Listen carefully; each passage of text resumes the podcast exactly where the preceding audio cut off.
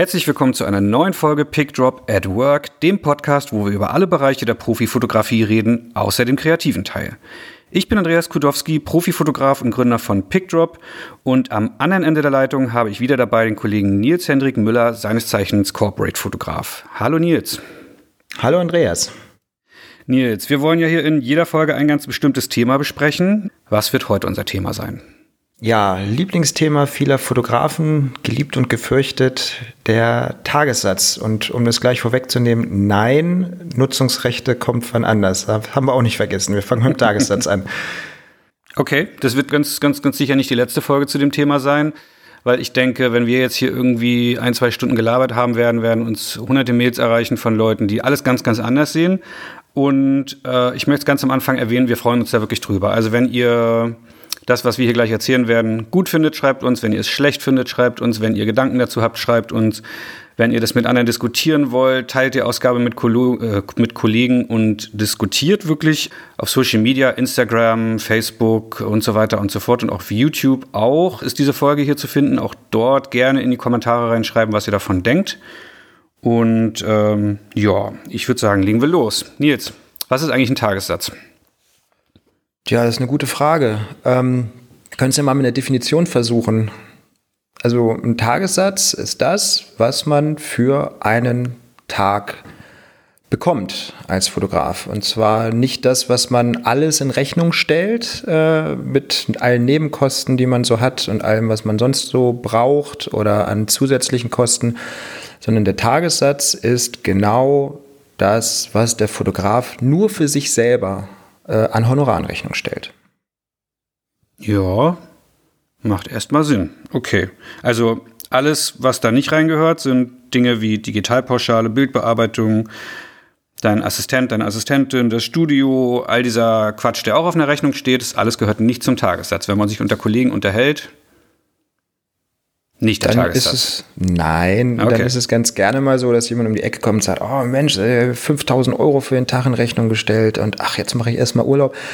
Und wenn man sich dann ein bisschen direkter mit dem Kollegen unterhält und feststellt, was da alles mit drin ist und dass da eigentlich die Vor- und Nachbereitung und eben die ganzen Sachen, die du gerade aufgezählt hast, da irgendwie auch noch alle mit drin sind, dann ähm, ist eben die Frage, was genau war denn jetzt sein Tagessatz und worüber reden wir überhaupt? Und das macht natürlich die Vergleichbarkeit schwierig und ich glaube, dass genau diese Kommunikation unter Fotografen manchmal ein großes Problem ist, weil nämlich dann ab einem gewissen Punkt kein Fotograf mehr weiß, was wäre denn jetzt für diesen Job oder für mich oder für das, was ich tue, der richtige Tagessatz. Mhm. Da sind wir wirklich bei einem, bei einem der größten Probleme unter Fotografen gelandet. Viele naja, ich vielleicht leite ich das jetzt auch aus meiner Erfahrung nur ab, vielleicht geht es auch vielen anders, aber viele geben halt gerne mal mit ihrem Tagessatz an, so beim Bierchen abends unter Kolleginnen und Kollegen und hauen dann gerne mal raus, ja, mein Tagessatz 2, 3, 5.000 Euro oder wie du schon gesagt hast, neulich Riesenrechnung wiedergestellt, aber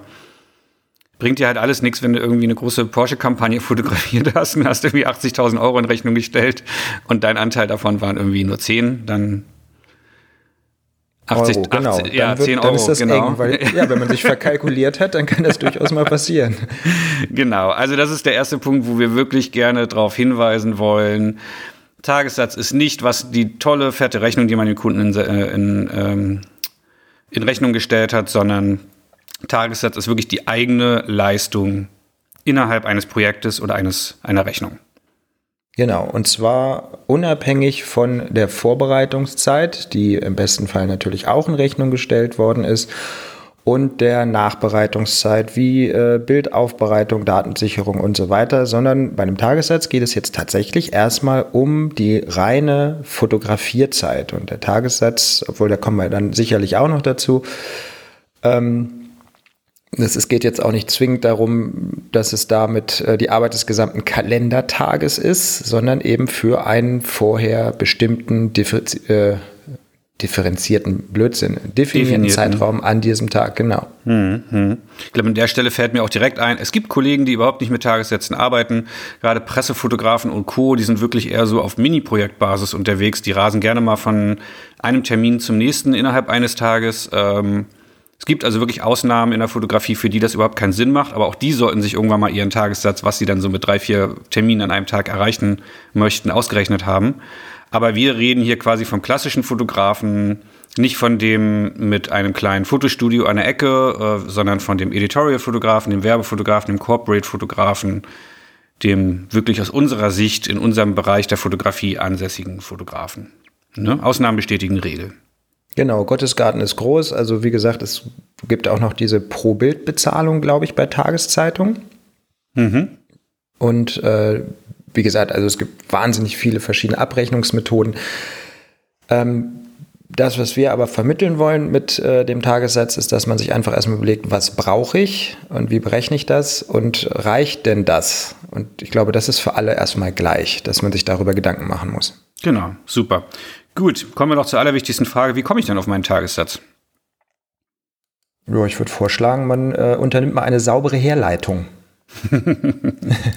okay, also ich wollte eigentlich nochmal darauf hinaus, es gibt ja verschiedene Wege auf seinen Tagessatz zu kommen. Es gibt äh, den, wenn man das schon seit 20 Jahren macht, dann leitet man sich das auch nicht jedes Jahr aufs Neue her, sondern man hat irgendwann Erfahrungssätze, viel mit verschiedenen Kunden zu tun. Irgendwann weiß man, was funktioniert, was nicht. Dann gibt es den zweiten Bereich, man berechnet den, also das ist die Herleitung, die du gerade erwähnt hast, wo natürlich aber auch Erfahrung trotzdem mit einfließen sollte unter Austausch mit Kollegen. Und es gibt den anderen großen wichtigen Faktor, den eben schon genannten Austausch mit Kollegen. All das sind Möglichkeiten, auf einen sauberen, gut funktionierenden Tagessatz zu kommen, oder? Ganz genau, weil es ist von hinten raus natürlich erstmal wichtig, dass ich kalkuliere, was, was brauche ich überhaupt ähm, und wie kalkuliere ich das, was ich so brauche. Natürlich brauchen unterschiedliche Leute unterschiedlich viel, ob ich jetzt irgendwie äh, alleine bin, gerade von der Uni komme, noch in einem WG-Zimmer wohne oder äh, wie in meinem Fall äh, habe ich äh, eine Frau, zwei Kinder, drei Weinbergschnecken und äh, ein Haus. Das heißt, das sind sicherlich unterschiedliche Kosten. Trotzdem ist es natürlich so, dass ein Tagessatz auch genrespezifisch ist. Das heißt, ich kann jetzt nicht beigehen und sagen, ich habe jetzt äh, so hohe Kosten und deswegen muss ich im Editorial-Bereich, wo ja ganz bestimmte Honorare bezahlt werden, das Doppelte nehmen damit ich meine Kosten decken kann. Und genauso ist es natürlich ein bisschen schwierig, wenn der Student direkt von der Uni kommt und sagt, ich bräuchte eigentlich nur die und die Summe pro Tag und damit eben die Sätze, äh, also die marktüblichen Sätze und Honorare ruiniert. Mhm, weil er immer noch in seiner Billo-WG wohnt und mit 800 Euro gut über den Monat kommt und Steuern zahlt er auch noch nicht. Korrekt. Dann ist die Herrechnung führt auch zum falschen Ziel, wenn man da einfach von seinen Ausgaben ausgeht. Okay, aber trotzdem, wenn wir mal die Herrechnung uns angucken wollen, als einen von diesen drei wichtigen Faktoren, um auf einen guten eigenen Tagessatz zu kommen. Wie kalkuliere ich denn meinen Tagessatz? Nils, nimm uns doch da mal mit. Erklär mir das doch mal. Also jetzt ganz nüchtern betrachtet, ähm, ich glaube, ja, eigentlich hast du damit ja angefangen. Also du hast mal angefangen, hast gesagt, Upsi. eigentlich bräuchte, Upsi, genau. Eigentlich bräuchte jeder eine Liste, wo man alles reinschreibt, was er so braucht. Also, sind, wenn dass man eine Tabelle macht für sich selber, eine Excel-Tabelle oder mit welchem Programm auch immer, mit Betriebskosten. Ähm, ich habe an dieser Stelle ein, äh, äh, ein kleines Hilfsmaterial äh, gefunden letzte Woche oder anders, ich habe das schon ein paar Tage hier liegen. Klingt ein bisschen sperrig. Das ist das BFF Fotorecht. So ein klein steht da, das ist ein bisschen unglücklich. Ein, ein Buch. Auswahl genau ein Buch, das BFF Praxishandbuch Fotorecht, gibt es beim BFF auf der Seite und da steht dann eben nicht nur diese ganzen rechtlichen Sachen drauf oder eben auch mal was über Nutzungsrechte, sondern auf Seite 260 habe ich das gefunden, geht das los. Ermittlung der laufenden betrieblichen und privaten Kosten. Genau, genau. Also es äh, staubt in der Formulierung, aber es ist ja jetzt auch nicht. Ich meine gar nicht die Formulierung. Das Thema an sich ist halt einfach so trocken, dass die meisten Fotografen es nicht machen. Ich weiß nicht, im, im, im wievielten Jahr deiner Karriere hast du das wirklich mal gemacht? Ähm, oh. Ähm, nicht im ersten, gar, garantiert, oder? Jetzt, jetzt oute ich mich. Also direkt nach dem Studium war es bei mir ja so eng, dass ich mich mal bei Designer Doc als äh, Art Director vorgestellt habe, nachdem ich mir vorher ausgerechnet habe, wie groß meine Kosten sind und wann ich pleite bin. Mhm. Da war es da aber so eng, dass ich wirklich rechnen musste. Ähm, ich gebe zu, dass ich es in den letzten Jahren ähm, nicht ganz so häufig gemacht habe. Aber ähm, ich glaube, dass so eine Checkliste, wie sie jetzt hier auf zwei, Seite 262 steht, ähm, nämlich die Kosten der selbstständigen Fotografen, Betriebskosten, Steuern, Sonderausgaben, private Lebenshaltungskosten. Ähm, wenn ich mich selbstständig mache, da grundsätzlich mal drüber nachdenke, Student bin oder sonst irgendwie äh, mich damit beschäftige oder vor allen Dingen als Fotograf auch feststelle, dass es vielleicht insgesamt ein wenig eng ist gerade und mir das alles überhaupt nicht erklären kann, also klar, wenn man jetzt wenig gebucht ist, dann kann man sich das vielleicht erklären. Wenn man viel gebucht ist und es reicht trotzdem nicht, dann macht es Sinn, sich mal so eine Checkliste anzulegen und einfach zu gucken, was in drei Gottes Namen habe ich denn für Kosten? So, und da muss man durchgehen. Ich glaube, da kann ich an dich jetzt mal kurz überleiten. Mhm. Du hast nämlich so eine schlaue Liste. Genau, also, also grundsätzlich kann man sagen, das hast du eben gerade auch schon aufgezählt, Kosten kann man unterteilen in die privaten Kosten, also was brauche ich überhaupt erstmal nicht, um mein Business zu finanzieren, sondern um zu überleben. Essen, Wohnung, wenn man Kinder hat, auch Kinder kosten auch Geld, Ferien, Kleidung, Klamotten, also ähm, Freizeitausgaben, Möbel, es gibt tausend andere Dinge, die man privat einfach erstmal finanzieren muss. Da wir alle kein Festgehalt haben, von dem das irgendwie bezahlt wird, muss das durch diese Business-Einnahmen finanziert werden. Dann gibt es die betrieblichen Kosten, das können sein ähm, Versicherungen, äh, Haftpflichtversicherung, Berufsunfähigkeitsversicherung, Laptop, Monitore, Taschen, das Auto, Stative, Licht, der Steuerberater, die Website, Mappe, Schreibtisch, Büro. Es gibt wirklich Dutzende andere Dinge. Aber diese beiden Dinge sind wirklich voneinander zu trennen. Man muss einmal gucken, was möchte ich privat haben, wie, was brauche ich, um privat mein Leben so zu leben, wie ich es leben möchte. Der eine möchte gerne Lamborghini fahren und der nächste wohnt in einer kleinen Waldhütte. Das sind völlig verschiedene, äh, äh, wie sagt man, Grundlagen. Und obendrauf dann die betrieblichen Kosten. Das sind einfach nur die Kosten, die ich habe, um mein Business am Laufen zu halten. Ohne Kamera fotografiert sich schlecht. Ähm, dann nicht zu vergessen, bei den ganzen Rücklagen sollte man bilden. Ähm, die aktuelle Phase beweist es gerade so ein bisschen. Corona, da ist gut, wenn man jetzt monatelang keine Jobs hat und in den Jahren vorher Rücklagen gebildet hat. Das heißt, also selbst wenn man denkt, ähm, wieso, ich bin noch immer auf meine Null am Jahresende gekommen, dann würde ich jetzt hier die steile These in den Raum werfen. Also erstmal Gratulation, dass du das geschafft hast, äh, bei einer sauberen Berechnung all deiner Kosten, aber noch besser wäre gewesen, wenn du Rücklagen gebildet hättest. So, und dann kommt der vierte große Punkt dazu, Steuern. Und ich habe dich eben nicht ohne Grund gefragt, wann du das erste Mal deine äh, Kosten berechnet hast, weil ich muss zugeben, ich mache das jetzt seit 15 Jahren. Ähm, und ich habe diese Tabelle für mich das erste Mal vor fünf Jahren angelegt. Vorher habe ich immer irgendwie im Editorial-Bereich so das genommen, was die Magazine halt anbieten und im Werbe- und Corporate-Bereich halt irgendwie das, was ich mir so zusammengereimt habe, was funktioniert, Erfahrungen plus Kollegen plus äh, ja halt irgendwie wirklich zusammengereimt. Und ich habe mich vor fünf Jahren mal hingesetzt. Ich habe sie eben schon angedeutet und du auch. Äh, und ich habe mir diese Tabelle geschrieben. Ähm, und jetzt wird's richtig trocken. Diese Tabelle hat in Excel, ich scroll mal runter, nur für die Kosten, die mir innerhalb von einem Nachmittag so eingefallen sind, 73 Zeilen. Soll ich mal vorlesen? Ja. Soll ich Luft holen oder? Hol du mal Kaffee? Luft, ich lese mal vor. Du kannst dir einen Kaffee holen gehen, Warte, ich lese ich, mal vor. Ich mir mal kurz ein Wasser ein. So, Okay, 73 Zeilen. Also ich lese das jetzt vor, weil ich den Punkt wichtig finde zu verstehen. Es gibt tausend Fotografen da draußen und Fotografinnen, die genauso wie ich dachten, ja wieso, ich habe meine Kamera, ich habe mein Licht, ich habe die Wohnung und meine Krankenversicherung bezahlt und ich kann genug essen, das passt doch schon irgendwie alles vorne und hinten. Und dann wundert man sich nach zwei Jahren, ach, wenn man sich eine neue Kamera kaufen muss oder hier mal noch ein Stativ oder Co., dass es doch immer irgendwie ein bisschen knapp wird zum Monatsende. Und das liegt meiner Meinung nach daran, dass man ganz, ganz, ganz viel Kleinkram schlichtweg vergisst. Und äh, wie heißt es Kleinkram? Nee, Kleinvieh macht auch Mist. Deswegen, ja, genau. ich lese die Tabelle mal vor. Die, ist, die hat wirklich keinen Anspruch auf Vollständigkeit. Die kann gerne irgendwie, äh, ich freue mich über Feedback, was ich vergessen habe. Jetzt mach schon. Ja, ich mach, Entschuldigung. Miete für Büro- oder Studiobeteiligung, Einrichtung der Studios, Telefon, Internet, Anschaffung von Kamerabuddies und zwar doppelt inklusive Backup-Kamera und regelmäßig, also alle paar Jahre. Pflegekamera-Buddies, äh, Anschaffung von Objektiven, Pflege von Objektiven, Anschaffung Lichtequipment und Überraschung, Pflegelicht-Equipment. Da geht auch mal gerne was kaputt. Anschaffung Speichermedien, sonstiges Equipment, also Taschen etc. Das Photoshop-Monatsabo, Lightroom-Monatsabo, andere Software, Kalibrierungs Kalibrierungssoftware und also Kram, den man wirklich braucht. Bürobedarf, Papier, Verbrauch, Drucker, Anschaffung Drucker, Porto, manchmal muss man eine Rechnung verschicken, per Post, das soll es noch geben. Rohlinge, Sticks, ähnliches, äh, ein LinkedIn-Account, ein professioneller kostet irgendwie, weiß ich auch nicht, 5 Euro im Monat oder so, keine Ahnung. Äh, PickDrop muss natürlich auch bezahlt sein. Ähm, die Website-Erstellung, Website-Hosting, Website-Pflege, Fortbildung regelmäßige, Werbematerial und Versand. Das können die Flyer sein, das können das hübsche andere Ding sein, was du an, an den Art Director schickst, um auf dich aufmerksam zu machen. Ähm, Redaktionsbesuche, Mappenbesuche, die Fahrten dahin, die Unterkünfte, die, der Kaffee, den du mitbringst, um den Art Buyer zu bestechen. Anschaffung, PC, Anschaffung, Laptop, Monitore, äh, Auto, Pflegeauto, Reparaturen, neue Reifen, Versicherungen, ADAC-Mitgliedschaft, äh, die Freelance- oder BFF-Mitgliedschaft und tausend andere Berufsverbände, die wir haben in Deutschland.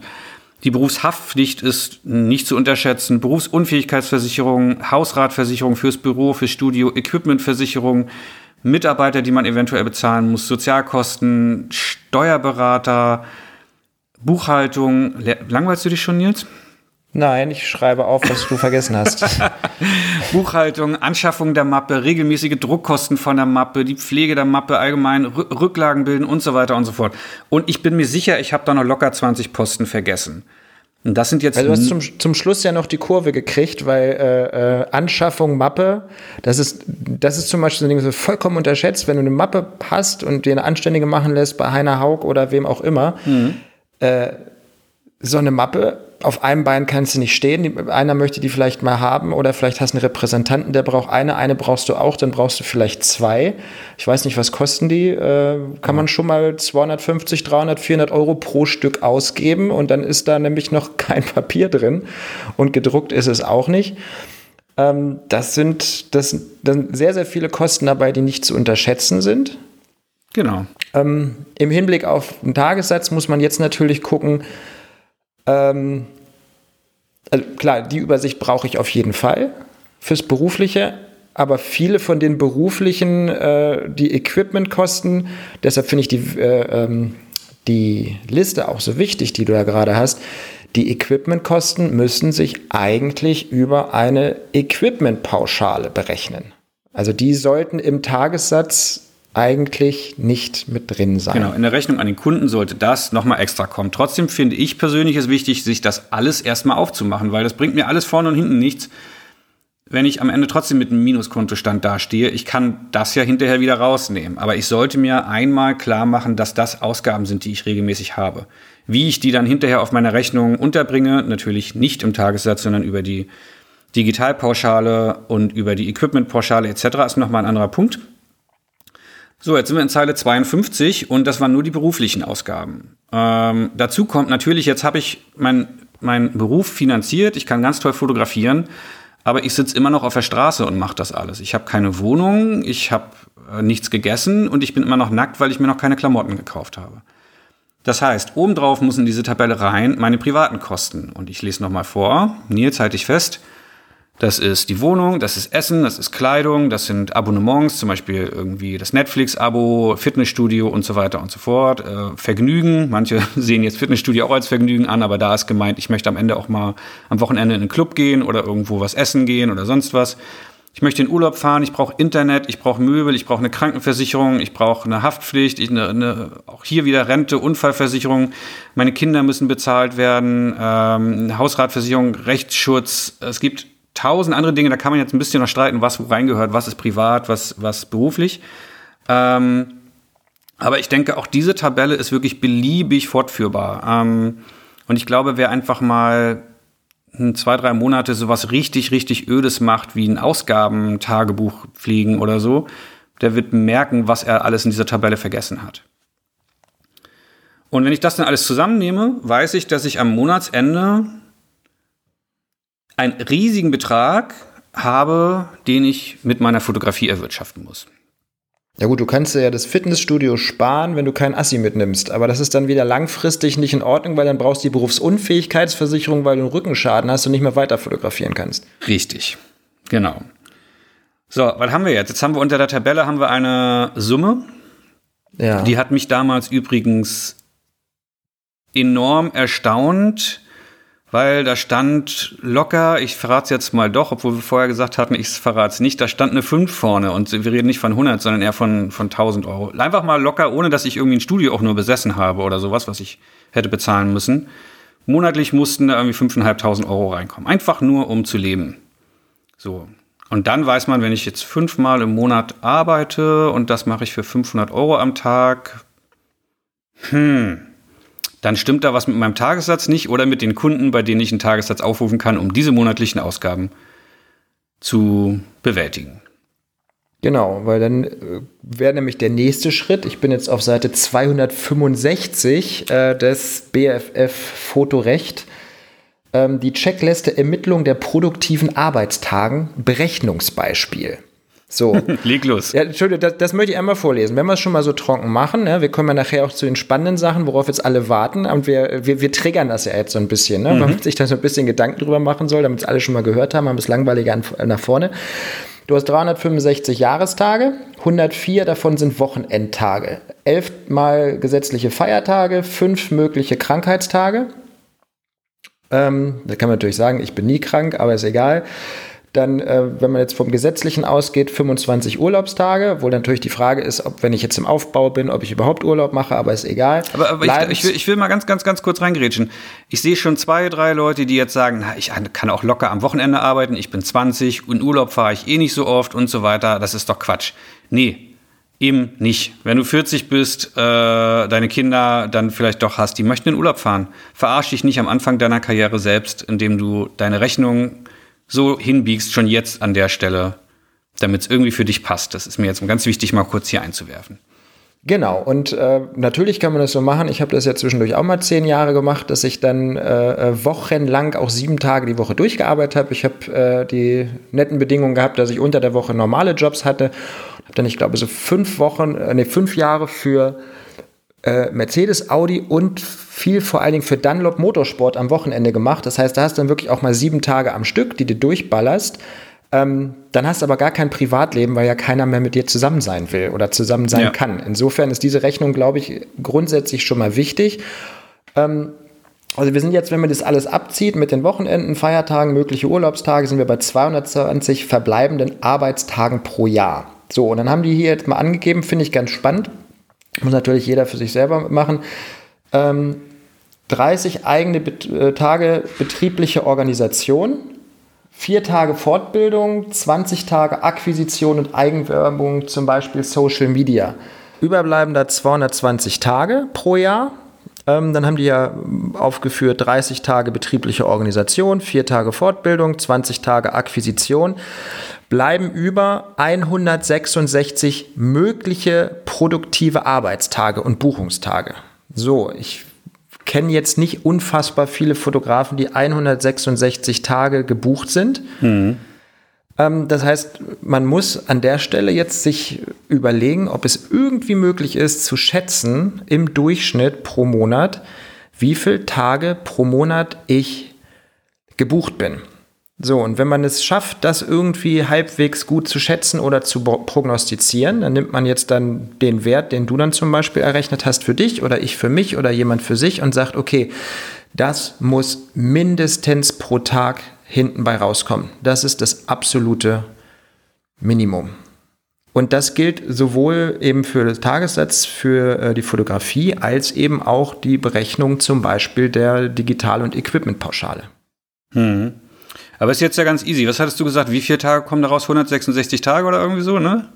Genau. Ja, dann brauche ich doch nur 166 Tage. Dann mache ich jetzt meinen Tagessatz 1000 Euro. Dann habe ich 166.000 Euro im Jahr. Das reicht ja locker, um meine Kosten zu decken. ja, du, so komme ich seit zehn Jahren durchs Leben. Also. Nein, worauf ich den Punkt, den ich hier gerne, du hast es angedeutet, nochmal hervorheben möchte auch hier belügt euch nicht selber, was dann, wenn ihr sagt, na ja, wieso, dann muss ich doch nur zehn Tage im Monat arbeiten, also einen Job haben, ist doch kein Problem, dann klappt das mit dem Tagessatz, den ich vielleicht zu niedrig ansetze. Nee, ähm, ich finde es viel realistischer, zum Beispiel, wenn man sich überlegt, wie viel arbeite ich dann wirklich im Monat. Ich finde eine Wochenüberlegung sehr spannend, weil eine Woche kann jeder von uns grob immer mal so eine Woche zurückgucken oder auch drei und sich überlegen, hey, wie viele Tage war ich denn eigentlich wirklich in der letzten Woche unterwegs? Und da werden nur die allerwenigsten Kollegen sagen, ja klar, alle fünf Tage. Und viele werden aber irgendwie sagen, ja, zwei Tage, letzte die Woche davor war auch gut, da war ich auch zwei Tage unterwegs, vielleicht auch mal drei Tage oder so. Und schwupps merkt man schon, eigentlich bleiben nur so zwei Fünftel, drei Fünftel von diesen 166 Tagen übrig.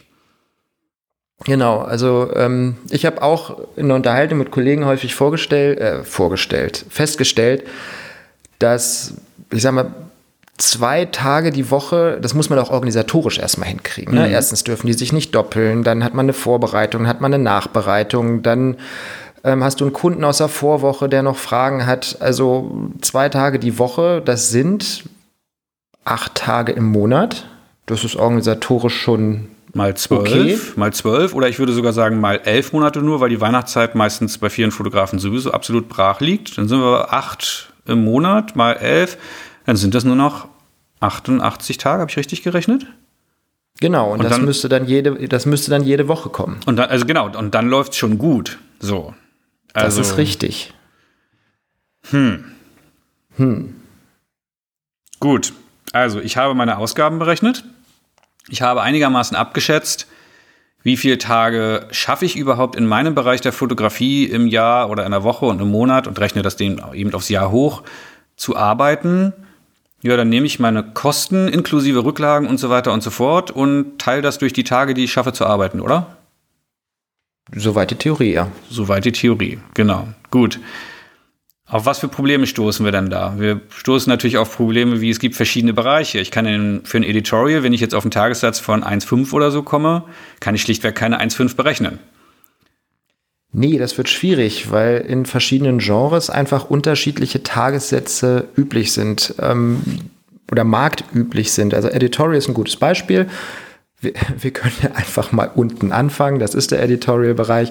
Da hat sich in vielen Bereichen ähm, seit 20 Jahren oder wahrscheinlich, glaube ich, noch länger nichts getan. Also ich erinnere mich zum Anfang, als ich meine ersten Sachen in dem Bereich gemacht habe, war, glaube ich, boah, 2, 3, 2, 4. Ich glaube, da waren wir bei 350 Euro pro Tag und ich glaube, da, das war der Anfang der Digitalisierung. Da sollte es eben zunehmend digitaler werden. Da ist auch die Digitalpauschale erfunden worden, weil vorher war das ja ganz angenehm. Da hat eine Kamera ein Tausi gekostet oder anderthalb und hat 20 Jahre gehalten und damit konnte man sich noch verteidigen und sie hat immer noch funktioniert. Und dann kamen eben die Digitalkameras, die damals im Verhältnis wahnsinnig teuer waren. Und dann haben die eben ihre, ja, ich glaube so 350 Euro pro Tag, habe ich noch im Kopf für. Klassisches, klassisches Gruner und Jahrgehalt oder irgendwie so. Für Gruner so und Jahrgehalt, mhm. Geo. Ähm, also ich weiß es noch, weil ich habe vorhin angesprochen, dass ich nach dem Studium mir ausrechnen konnte, dass ich fast pleite bin. Und habe mir gedacht, oder ich habe dann irgendwie mitgekriegt, ich glaube von dem Fotografen, für den ich damals dann eben fünf Tage mal assistiert habe, mhm. dass es 350 Euro gibt für äh, einen Tag Geo. Und habe mir dann gedacht, okay, alle wollen zur Geo. Äh, die Wahrscheinlichkeit, dass ich zehn Tage im Monat von einem Magazin wie der Geo oder dem Stern gebucht ist, ist relativ gering. Und da habe ich schon meine erste große Panikattacke gekriegt. Und die Tagessätze haben sich Inflation hin oder her meines Wissens bis heute nicht wahnsinnig verändert. Kann ich leider bestätigen. Ich mache hauptsächlich Editorial. Und ja, es gibt absolut immer noch den Klassiker 350 Euro, aber wenn ich mir so Diskussionen in diversen Facebook-Fotografen, also Profi-Fotografengruppen mm, so angucke, dann wird auch da schon enorm versucht von Verlagen mit halben Tagen, mit 250 Euro am Tag, mit 150 Euro am Tag versucht, äh, wirklich den Preis zu drücken. Ähm, kleiner Aufruf an, der, an, an dieser Stelle, macht das bitte nicht mit. Wenn ihr es mitmacht, dann wird die Branche nur noch schlimmer werden. Aber das ist ein Thema für eine ganz andere Folge dieses Podcasts. Ähm, die da heißt Preisspirale. Die da heißt Preisspirale, genau. Und ich will aber auch sagen, ja, nur weil jetzt der klassische Tagessatz, den sich alle Fotografen im Editorial-Bereich regelmäßig nennen, irgendwo bei 350 Euro liegt, heißt das noch lange nicht, dass man das äh, nur kriegt. Also ich schaffe es bei manchen Magazinen äh, mehr zu nehmen. Da steht eine 4 oder eine 5 davor oder wenn man irgendwie einen coolen Job hat. Ich habe auch schon ein Editorial für 1500 Euro geschossen und das war nicht Corporate oder sonst was. Ja, du zuckst, ziehst gerade die Augenbrauen hoch. Das geht. Also es gibt diese Einhörner noch da draußen. Es gibt tolle Verlage und Magazine, die wirklich noch die Arbeit von Fotografen zu schätzen wissen. Aber der Klassiker im Editorial-Bereich und liebe Kollegen, wenn ihr es anders erlebt, dann schreibt es bitte jetzt in die Kommentare drunter, liegt irgendwo bei 3, 4, 500 Euro. Und der Punkt, den wir eigentlich machen wollten, wenn man sich jetzt ausgerechnet hat, wie viel Geld man im Jahr braucht und das durch elf gerechnet hat, also Weihnachtszeit raus, dann weiß man, wie viel man im Monat braucht. Und dann kann man jetzt wirklich mal versuchen zu überlegen, mit wie viel Editorial-Tagen man es schafft, auf diesen Betrag pro Monat zu kommen. Dann muss man irgendwie gefühlt 20 Tage äh, im Monat durchackern um überhaupt eine Null zu machen. Und das, und das Ackern ist dabei tatsächlich gar nicht das Problem, weil jeder, der jetzt irgendwie ein bisschen dabei ist und nicht nur einen Kunden hat, sondern vielleicht fünf oder zehn, was auch Sinn macht, damit sich das auf mehrere Schultern verteilt, wird das Problem kennen, dass es Doppelanfragen gibt. Das heißt, dass genau. man gar nicht in der Lage ist, alle Anfragen anzunehmen, weil man schon gebucht ist. Dann kann man zwar noch die Gegenfrage stellen, ach Mensch, äh, ähm, wäre das auch an einem anderen Tag möglich und kann bedingt in manchen Bereichen, also im Editorial-Bereich ist es, glaube ich, fast nicht möglich. Die kommen um die Ecke und haben äh, in deinem Fall, obwohl ich mich jetzt gerade bei deiner Rechnung auch frage, Mensch, äh, eine 5 vorne, wie machst du das überhaupt mit Editorial? Aber ja, gar nicht. Es geht, es geht gar nicht. Genau. Also ich, ich nee, aber dein, dein, dein Beispiel, also Editorial ist ein wahnsinnig gutes Beispiel dafür, ähm, du kriegst einen Anruf oder wenn ich jetzt auch ab und zu mal für Editorial fotografiere, kriege ich einen Anruf und ähm, Frau Merkel, Herr Winterkorn, äh, Herr Bertelsmann oder wie sie alle heißen, wir haben einen Termin mit dem Chef und äh, entweder du kannst an dem Tag oder du kannst nicht. Punkt. So, genau. und wenn du da schon irgendwas hast, dann ist das Thema einfach mal durch. Das heißt, die Wahrscheinlichkeit, dass du tatsächlich da 20 Tage äh, oder tatsächlich auch nur ähm, sag mal, 10, 12 Tage ohne Überschneidung arbeitest, ist aus meiner Sicht relativ gering. Mhm. Also auch diesen Punkt muss man, wenn man sich das alles perfekt hingerechnet hat und man sagt, ah, die und die Tage muss ich nur schaffen und dann habe ich meine Null in der Excel-Tabelle, in der, die ich eben schon zwei, dreimal zitiert habe. Selbst dann wird es in der Realität immer noch nicht hinkommen. Und eigentlich muss man bei allen Punkten immer noch 20% Reibungsverlust mit reinrechnen, bis man irgendwann eine Rechnung hat, die realistisch ist. Ich hoffe, wir haben jetzt bis hierhin nicht zu viele Fotografen verloren, die sagen, es hat keinen Sinn, äh, sind schon von der Brücke gesprungen. Ähm, es gibt ja nicht nur den Editorial-Bereich. Genau. Also wie gleiche ich das Ganze aus? So, also wir haben jetzt schon herausgearbeitet, wer nur Editorial heutzutage macht, und ich kenne Kollegen, die behaupten, das geht. Wer nur Editorial macht, der kann eigentlich davon nicht leben, zumindest nicht, wenn er seinen Tagessatz und seine Ausgaben realistisch berechnet. Ähm, wütende Mails jetzt bitte an mich von den Kollegen, die es schaffen. Ich freue mich über jeden, der das schafft, aber die meisten schaffen es, indem sie in anderen Bereichen arbeiten. Und da kommst du jetzt ins Spiel. Ja, obwohl ich gestern, obwohl ich sagen muss, ich habe gestern mit einem äh, Kollegen telefoniert, genau zu dem Thema. Äh, da hätte ich alles drauf gewettet, dass der das tatsächlich mit Editorial schafft. Und selbst der hat mir gesagt, wir haben einen zweiten Bereich, das ist sicherlich auch irgendwann mal äh, ein Thema bei uns. Wir haben einen zweiten Bereich, den wir mit dazugenommen haben, damit das eben funktioniert. Also insofern kann ich dir da nur vollkommen beipflichten. Es gibt ja nicht nur den Editorial-Bereich, sondern es gibt auch, ja, ich sag mal, den firmenseitigen Editorial-Bereich. Das ist der Corporate-Bereich. Ähm, ja, wie umreißt man den? Also es gibt, äh, wir fangen mit dem unteren Bereich äh, des Corporate-Bereichs an, mit dem Corporate-Magazin.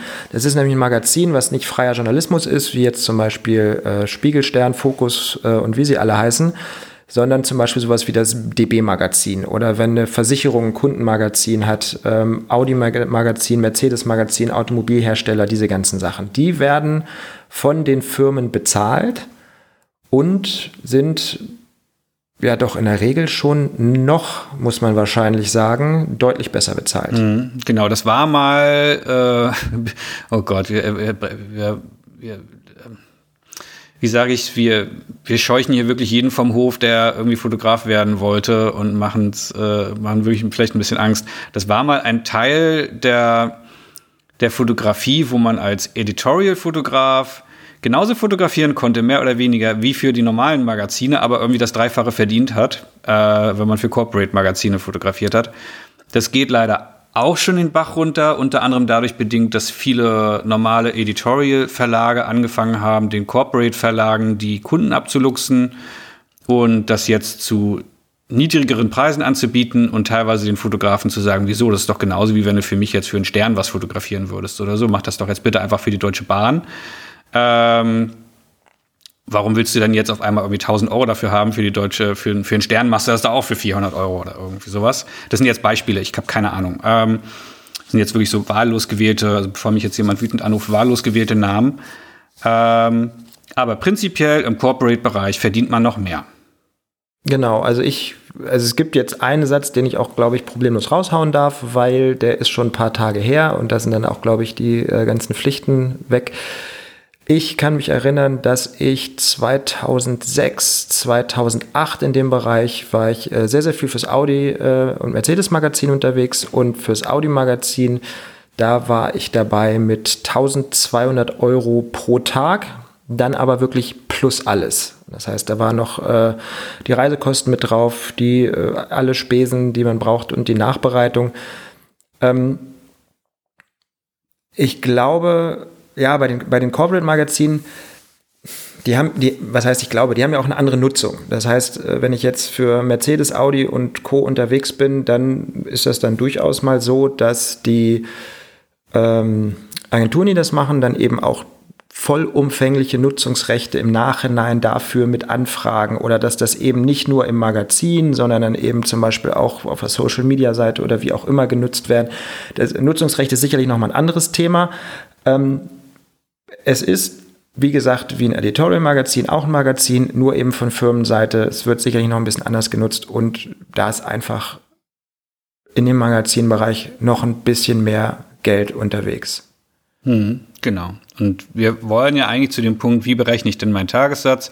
Wenn man festgestellt hat, dass dieses Editorial-Berechnung vorne und hinten nicht hinhaut, kann man eben anfangen, sozusagen Bereiche, die man macht, weil man sie gerne macht oder weil die wichtig sind fürs Portfolio, wie zum Beispiel über Aufträge für normale Editorial-Magazine irgendwie an Promis zu kommen oder andere schöne, relevante Geschichten, kann man anfangen, die auszugleichen, indem man eben in anderen Bereichen mehr verdient.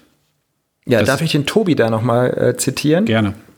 Einen für die Kunst und einen für den Kühlschrank. Also es gibt sicherlich Sachen, die man fürs Herz macht. Äh, wenn da dann nicht das Geld bei rumkommt, was man braucht, oder es ist zu wenig, dann muss man halt irgendwo gucken, womit man den Kühlschrank noch füllt. Und dafür gibt es in der Fotografie andere Bereiche. Also wir werden jetzt hier so ein paar durchgehen. Natürlich gibt es auch viele, die jetzt am Wochenende eine Hochzeit fotografieren, womit man im Übrigen auch gegebenenfalls deutlich mehr verdienen kann als ein mhm. klassischer Editorial-Fotograf. Also mhm. da würde ich sogar auch hier sagen, ein Vielfaches. Was ich da übrigens, das möchte ich ganz kurz einschmeißen, ganz wichtig finde, wenn weil wir werden jetzt äh, das klassische Corporate gleich noch haben, wir werden ganz kurz über die Werbung sprechen.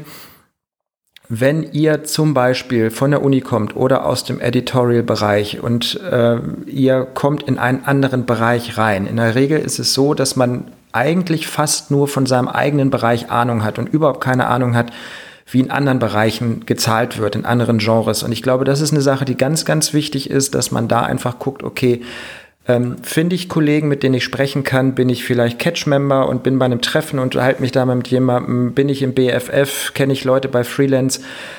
Dass man einfach auch in dem Moment, wo man so ein Genre wechselt, nicht davon ausgeht, dass es die gleiche Bezahlung ist. Weil wenn ein Editorial-Fotograf, und das ist ja das Problem, was du auch gerade geschildert hast, der vorher für Spiegel Stern gearbeitet hat, dann vom DB-Magazin angefragt wird und dann erzählt das DB-Magazin ihm zum Beispiel, ja, das ist das Gleiche, ist ja auch fotografisch das Gleiche, ähm, dann werden alle Fotografen, die die letzten zehn Jahre von Corporate-Magazinen ähm, gelebt haben, irgendwann ziemlich ins Kotzen kommen, weil sich nämlich dann Stück für Stück da die ähm, Honorare halbieren. Das gleiche gilt für klassisches Corporate und damit sind wir jetzt eigentlich beim nächsten Bereich. Firmen brauchen Bilder. Ähm, und da geht es jetzt nicht nur um die klassischen Werbekampagnen, was der vierte Bereich wäre, sondern es geht einfach, es geht um Business-Porträts, es geht um ja, worum geht es? Fallen dir noch ein paar Sachen ein? Es geht um Business Portraits, es geht um Geschäftsberichte, es geht um Industrieaufnahmen, es geht um alle, alle, alle diese Sachen, äh, die gebraucht werden.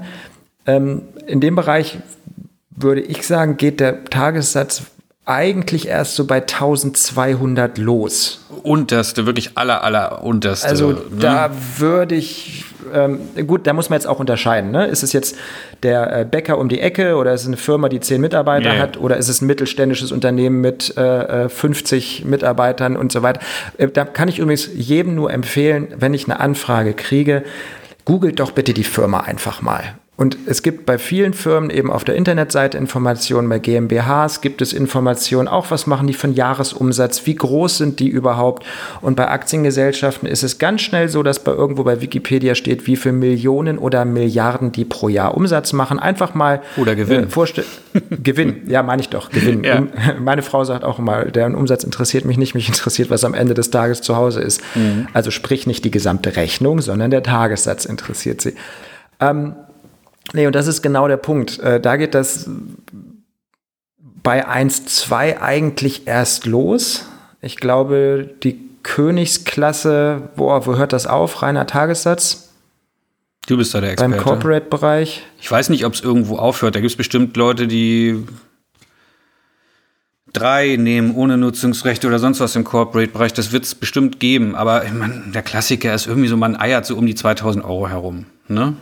Genau. Also ich sag mal so zwei, knapp über zwei, das ist dann schon wirklich Bundesliga. Mhm, genau. Also ein gutes Beispiel ist zum Beispiel, du hast hier den Begriff Sternschnuppen mal genannt mit No Limit. Ich kann mich erinnern, zu Uni-Zeiten haben wir mal einen Wettbewerb gemacht für den RWE und ähm, da waren wir beim RWE, bei der RWE damals im Gebäude und da habe ich was gesehen, da war ich vollkommen, vollkommen schockiert, äh, weil das meine gesamte Wahrnehmung vorher ähm, äh, komplett über den Haufen geworfen hat. Ich habe Bilder gesehen, die Peter Lindberg für die RWE gemacht hat. Hm. Na, genauso wie ich äh, vor äh, zehn Jahren, als ich das erste Mal den Geschäftsbericht für Bertelsmann fotografiert habe, habe ich Jim Rakete be beerbt. Also Jim Rakete hat den ein paar Mal fotografiert, dann habe ich ihn ein paar Mal fotografiert, dann wieder Jim ihn einmal fotografiert, habe ich ihn wieder einmal fotografiert. Das sind sicherlich Tagessätze, die deutlich auseinander liegen. Das ist, halte ich auch für vollkommene Ausreißer. Also ein normaler Bereich geht, glaube ich, bis ja, eins 2-1, 2-2, da ist dann, glaube ich, in der Bundesliga schon fast Schluss bei den Tagessätzen, reine Tagessätze. Genau. So, jetzt sind wir aber, wie gesagt, ganz wichtig, immer noch nur bei Corporate. Darüber gibt es natürlich noch den klassischen Werbebereich und darüber gibt es die Sternschnuppen, die du gerade schon angesprochen hast, die Annie Libowitze, Peter, Peter Lindbergs dieser Welt, die irgendwie Tagessätze von fern von Gut und Böse aufrufen. Ich, äh, bevor wir jetzt aber zur Werbung kommen, würde ich wirklich noch mal diesen einen Punkt, ich versuche immer her hervorzuheben, was du gesagt hast und es noch mal zu betonen, damit es wirklich ankommt. Leute, also es, es passiert gerade ein großer Shift weg von Editorial hin zu, na gut, dann mache ich halt auch Corporate. Und das ist natürlich alles eine Frage von Angebot und Nachfrage, klassischer Kapitalismus und so. Aber es gibt wirklich diesen Punkt, dass viele Editorial-Fotografen in den Corporate-Bereich gerade switchen, und sagen, ach ja, huch, bei, beim Stern habe ich früher meine 350 Euro gekriegt. Ach cool, für ein Corporate-Magazin kriege ich jetzt 700 Euro, ist doch super. Genau das ist das, was gerade so ein bisschen die Branche killt. Liebe Leute, sprecht mit den Leuten, die schon wirklich 15 Jahre lang Corporate machen und ihr werdet sehen, mit manchen Tagessätzen, die ihr da aufruft, macht ihr selber euch und die Branche kaputt. Ähm, guckt euch wirklich an, was da zu holen ist. Guckt wirklich, redet mit ein, zwei, fünf Kolleginnen und Kollegen und ähm, ich glaube, der Punkt kommt rüber. Ja. Ja. Also. Klingt jetzt ziemlich gefrustet, kommt, ne? Nee, ach, das gar nicht. Also ich glaube, dass dieses Austausch, Austausch, Austausch ähm, viel wichtiger ist als immer ähm, Schuldzuweisung, Schuldzuweisung, Schuldzuweisung. Also der, die bösen Verlage, die äh, machen an den Tagessätzen oder die bösen Kunden. Also wenn ich aus einem Pitch rausfliege, dann werde ich in der Regel nicht von der Agentur oder dem Kunden gedrückt, sondern es gibt immer irgendeinen Fotografen, der dann eben drunter liegt. So, und der muss ja irgendwo herkommen. Mhm. Und ähm, deswegen glaube ich, dass dieser Austausch eben ganz wichtig ist, weil ähm, wenn jemand vielleicht zum Beispiel auf einem anderen Qualitätsniveau arbeitet, einen anderen Preis anbietet und so, das ist vollkommen, vollkommen okay. Ich finde es immer dann gefährlich, wenn jemand wirklich auf einem wahnsinnigen hohen Niveau arbeitet ähm, und einfach sich nicht klar ist, in welcher Liga er gerade spielt. Also wenn jetzt, äh, wir können das gerne mit dem Sport vergleichen, ähm, es gibt unterschiedliche Sportarten, unterschiedlichen Sportarten wird unterschiedliches Geld bezahlt. Also ich glaube, dass äh, Eishockey, Fußball, Tennis äh, sind ganz unterschiedliche Sätze und vor allen Dingen auch da haben wir die Ligen. Das heißt, wenn es irgendeinen Fotografen oder eben in dem Fall einen Fußballspieler gibt, der aus der dritten Liga kommt und dann kriegt der ein Vertragsangebot aus der ersten Liga, dann wird sich sein ähm, der hat dann wahrscheinlich auch einen Sportagenten, der wird sich erstmal umgucken, was wird denn in der ersten Liga so bezahlt für einen Spieler und was kriegen denn die anderen, die jetzt nicht die Vollstars sind, sondern die ganz normalen Spieler. Und ich glaube, das ist ganz wichtig. Weil in dem Moment, wo jemand aus der äh, dritten Liga kommt und dann in der ersten Liga spielt und dann für ähm, im Fußball dann für, sag ich mal, 5000 Euro im Monat in der ersten Liga bei Bayern spielt, das könnte für ein bisschen Unruhe sorgen. Und ähm, ähnlich ist es da auch. Also ich glaube, dass eben neben ähm, neben der Einschätzung, in welchem Genre ich gerade unterwegs bin, auch die Einschätzung der eigenen Spielklasse eine ganz elementare Rolle spielt. Äh, wo bin natürlich kann ich nicht, wenn ich von der Uni komme, einfach hingehen und sagen, ah, ich habe jetzt einen Tagessatz von 2000 Euro. Das könnte ein bisschen schwierig werden, weil da sicherlich auch Erfahrung eine Rolle spielt, Referenzen, äh, äh, Sichtbarkeit, dass der Name dem Kunden schon mal untergekommen ist. Natürlich gibt es auch Gegenbeispiele, aber diese Selbsteinschätzung und vor allen Dingen, äh, da kann ich an jeden nur appellieren, eine regelmäßige Überprüfung, also nicht nur die eigenen laufenden Kosten, die man so hat, sondern eine regelmäßige Überprüfung irgendwie nach ein paar Jahren.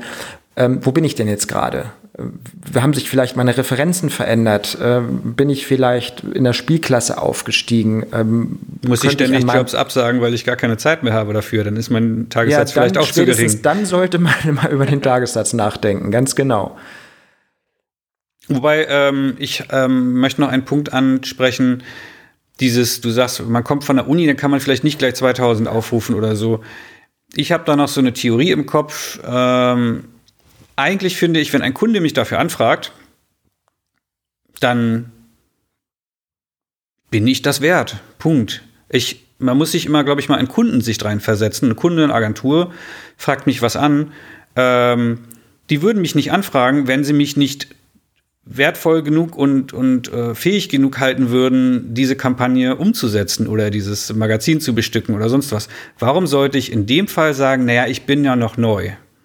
Ah, okay, da ist natürlich recht. Da würde ich meinen Vorsatz hier äh, zur Disposition ja, stellen. Ja, also wenn Sie sagen würden, der ist noch neu, der hat noch nicht die Erfahrung oder sonst was, dann würden Sie einen gar nicht erst anfragen. Die gehen ja auch kein Risiko ein. Klar, manchmal brauchen die noch so ein paar Zweit-, Dritt-KVAs, um irgendwie mit dem, dem Kunden erzählen zu können, guck mal, wir haben uns sehr viel umgeschaut und eigentlich wollen sie nur den Erfahrenen gerne buchen.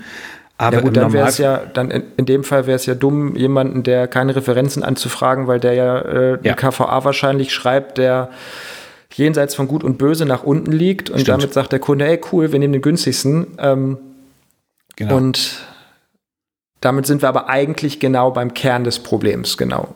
Genau. Gut. Darf ich, darf ich da ganz kurz, ich weiß, wir werden auch das Thema Angebot mal ausführlich machen. Wenn ihr eine Anfrage von einem Kunden bekommt und euch nicht sicher seid, also grundsätzlich am Telefon würde ich sowieso nie über Preise sprechen, sondern einfach sich das Ganze mal anhören, dann Angebot schreiben äh, und da sagen, das Angebot kommt. Selbst wenn der Kunde sagt, es dauert jetzt, äh, ich brauche das Angebot sofort, dann sagst du, Mensch, eine halbe Stunde wird ja wohl hinhauen. Ihr habt natürlich ein Rechnungsprogramm, deshalb ist es kein Problem, innerhalb von einer halben Stunde ein Angebot zu schreiben. Und nutzt diese Zeit, wenn ihr euch nicht sicher seid. Ruft einen Kollegen an, baut euch ein Netzwerk auf, versucht irgendwie an Informationen zu kommen, was marktüblich ist. Ich glaube, dass diese halbe Stunde und dass man eben nicht am Telefon sagt, äh, so und so sieht das aus oder gleich zusagt oder wie auch immer, die ist wichtig. Und das ist, glaube ich, ein Tipp, äh, da würde es mich mal interessieren, wenn sich mal jemand hinstellen würde und das mal auf die nächsten zehn Jahre aufschreiben würde, ab jetzt. Ja, dass man einfach mal die Ruhe hat, noch mal überlegen, was und sich auch selber klar macht, wie viel mehr traue ich mich dann erstmal zu nehmen. Weil mhm. da kommen wir, glaube ich, nachher noch mal zu. Äh, was ist das gefährlich einem zu tiefen Tagessatz? Was ist das zu gefährlich einem zu hohen Tagessatz? Was das innerhalb von zehn Jahren ausmacht. Und ich glaube, es ist wirklich eine ganze Menge. Das heißt, nutzt diese Zeit, um im Hintergrund dann einfach noch mal mit jemandem zu sprechen, mit jemandem zu telefonieren oder für euch selber wahnsinnig ja, in euch zu gehen, um eben zu sagen, ich bin mir mit dem Ding jetzt wenigstens halbwegs sicher. Genau, und dabei ganz wichtig, nicht nur die Leute, mit denen man sich eh jeden Tag unterhält, anrufen, die vielleicht genauso unsicher sind, sondern auch einfach mal trauen, den Kollegen, die Kollegin anzurufen, ähm, die wirklich, von der ihr sicher seid, dass die wirklich gut im Business ist. Die meisten beißen nämlich nicht, wenn man sie anruft. Also ich habe bisher noch keinen Kollegen erlebt, wenn ich ihn mal irgendwie auf ein Bier eingeladen habe oder sie, die nicht ganz offen mit mir geredet haben.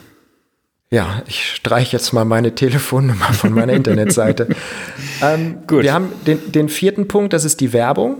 Ähm, die Werbung unterscheidet sich, glaube ich, in den Tagessätzen vom Corporate gar nicht so groß. Natürlich geht es da auch Ausreißer nach oben, aber ich sage mal irgendwas zwischen äh, anderthalb, 1,8, 2, 2, 5, 3 liegt das. Da spielt dann eben, äh, spielen die Nutzungsrechte äh, die übergeordnete Rolle oder gegebenenfalls den größeren Ausschlag, die dann on top kommen, zum Beispiel nochmal Faktor 1 für Nutzung 24 Monate dies oder äh, Land das oder dann wird noch ein Land Faktor, dazu gekauft. Faktor 1 wäre schwierig, dann hast du hinterher dieselbe Summe raus wie äh, Plus Faktor 1. Also äh, ich also, muss jetzt hier nochmal in diesem BFF-Fotobuch ja, blättern. Ja.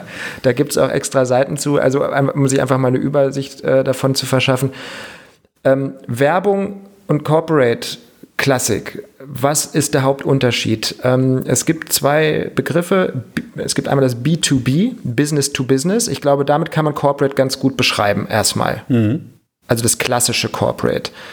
Ähm, na gut, dann das Corporate Magazin, das ist ja für private Endkunden. Das wäre ja fast ein B2C. B2C ne? ja, das ja, ist klar. fast ein B2C-Magazin, fällt mir gerade auf. Gibt die verschiedenen gut, Bereiche dort auch nochmal. Ja. Genau, die, klassisch, die klassische Werbung ist eben, ja, das ist B2C. Das ist dann, was ich weiß, das sind die großen 18 Einzelplakate, die an der Straße sind, die Anzeigen, die irgendwo geschaltet werden. Also ich glaube, Werbung im ganz klassischen Sinne ist einfach in meisten Fällen B2C.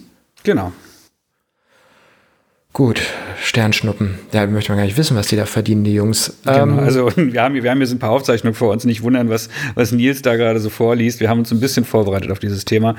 Es gibt über diesen Werbefotografen, die eigentlich hauptsächlich auf einen viel höheren Jahresumsatz kommen, weil sie eben obendrauf noch sehr viel mehr Nutzungsrechte, äh, Nutzungsrechte in weiteren Ländern und so weiter berechnen können.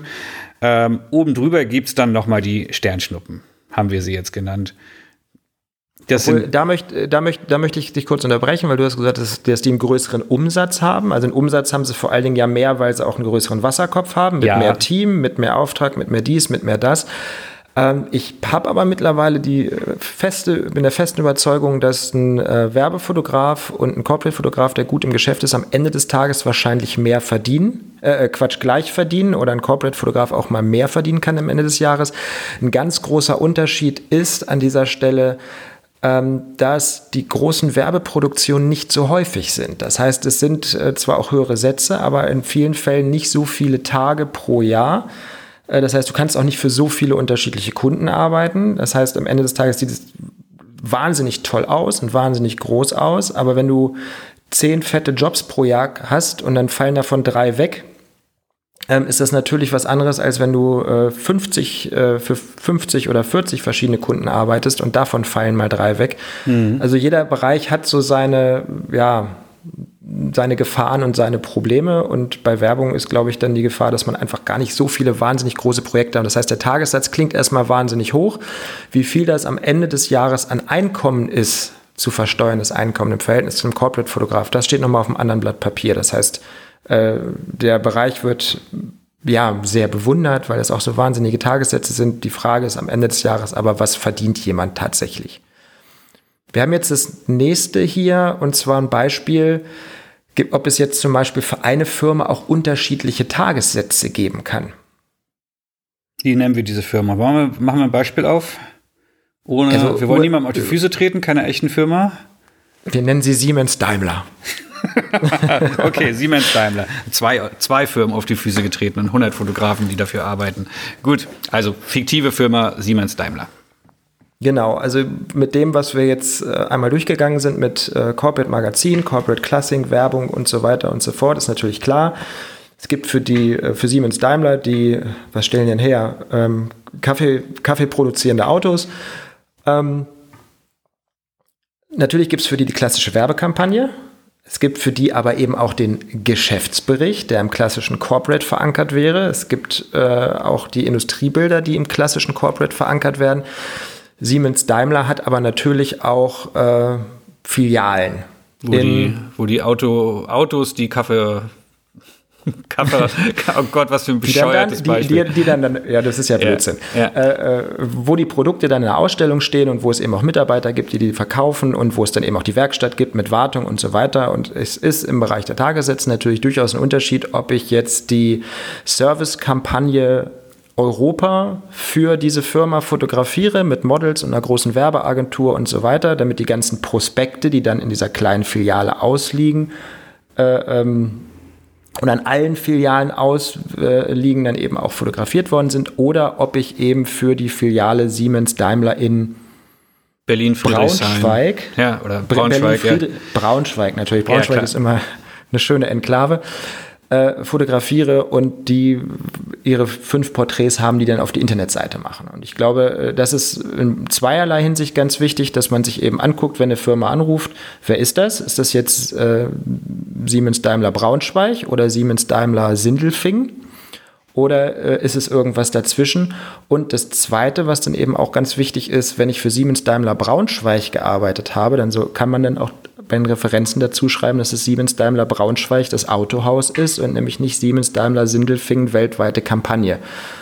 Weil ich glaube, dass das auch äh, in der Kommunikation mit zukünftigen Kunden durchaus eine Rolle spielen kann, mhm. weil wenn die nämlich durch äh, die Referenzen durchgehen und ja, Mensch, wir haben ja gesagt, wir haben jetzt ja schon hier für äh, Siemens Daimler fotografiert, das ist ja großartig, können Sie da mal was zeigen, wenn wir Ihnen jetzt hier die große Autokampagne antragen und dann hast du drei Porträts äh, von der Buchhaltungsabteilung von dem Autohaus in Braunschweig gemacht, dann wird das natürlich irgendwie schwierig.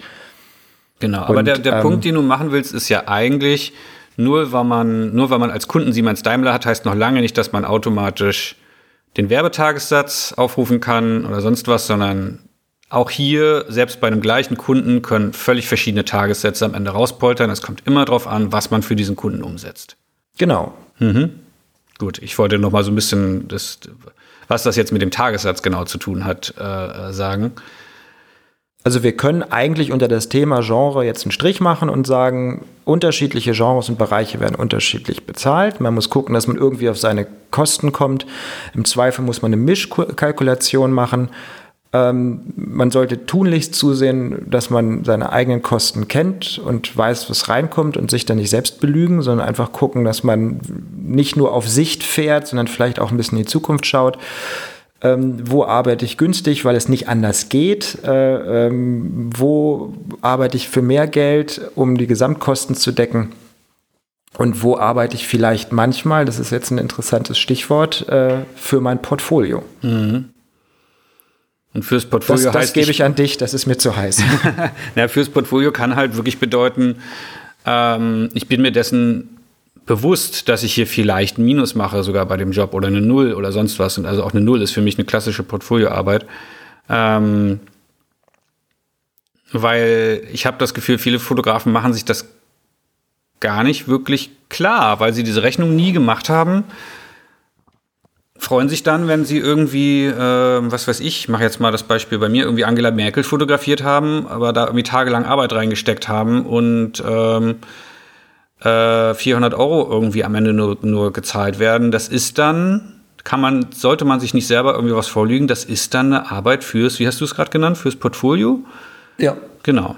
Das ist dann eben nicht mehr realistisch. Das muss man sich wirklich, wirklich klar machen. Man sollte diesen Tagessatz oder seine Ausgaben sich mal berechnet haben und man sollte aufhören, sich in die eigene Tasche zu lügen. Nils, was ist das nächste Thema, auf das wir kommen wollten? Zu tiefe Tagessätze hast du hier noch. Äh, ja, Gefahr zu tiefe auf. Tagessätze. Also ein paar Sachen haben wir schon angerissen. Äh, das kann man relativ schnell abhaken. Grenze zur Tragfähigkeit, dass man halt einfach eine zu äh, dünne Finanzdecke hat. Das Zweite ist, dass man sich gegebenenfalls. Was heißt das? Ne? Nicht so durchrauschen. Was heißt das? Ich habe eine zu dünne Finanzdecke, Grenze zur Tragfähigkeit. Das sind jetzt so Stichworte, die du hier in den Raum geworfen hast. Äh, bitte mal kurz mehr als nur den Stichpunkt mal in ein, zwei Sätzen erklären, was du meinst. Kann man in einem Satz klären. Wenn ich acht Jobs im Monat habe und damit exakt auf die Summe komme, die ich brauche und äh, die Summe, die ich vorher berechne, und damit meine ich auch nur die Kosten, die wirklich hundertprozentig ausgegeben werden müssen, wie Wohnung und Essen und ein, zwei andere Kleinigkeiten wie Versicherung. Und die Waschmaschine die darf nicht kaputt gehen und wenn die äh, das Bein sollte ich mir auch nicht brechen. Das, wenn die Waschmaschine nicht kaputt gehen darf, weil man dann irgendwie vor einem ganz großen Problem steht, dann hat man definitiv eine zu dünne Finanzdecke. Mhm. Okay. Und die ist an manchen Stellen, ähm, ja, ich sage jetzt nicht selbst gemacht, aber das muss man halt wirklich im Auge behalten. Das halte ich für ganz wichtig.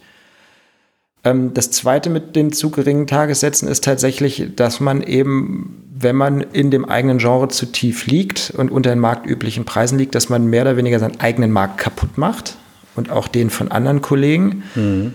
Ähm, was wahnsinnig häufig komplett unterschätzt ist, ist, ähm, dass bei zu tiefen Tagessätzen oft der Kunde an der Seriosität des Fotografen zweifelt. Ach wie, der Kunde freut sich nicht, weil ich so günstig bin? Nee, nee, es gibt Grenzen. Also ich habe das, äh, das mir vor, ich glaube, 10, 12 Jahren ist mir das erste Mal passiert bei einer ähm, großen Kampagne für eine Bank. Ähm, da gab es am Ende, also ich habe den äh, Job bekommen. Ich nutze auch immer die Möglichkeit, wenn ich einen Job bekommen habe oder versuche auch, wenn ich einen Job nicht bekommen habe, einfach mal zu gucken, okay, warum hast du ihn nicht gekriegt? Und ähm, das sind halt ganz unterschiedliche Gründe. Mhm. Natürlich äh, geht es manchmal darum, dass der Endkunde sich trotz der Vorschläge der Agentur für einen Fotografen ausgesprochen hat, für den, mit dem sie schon lange zusammenarbeiten. Das ist ja vollkommen in Ordnung. Ich fände es jetzt auch nicht toll, wenn meine Stammkunden mich ständig austauschen würden.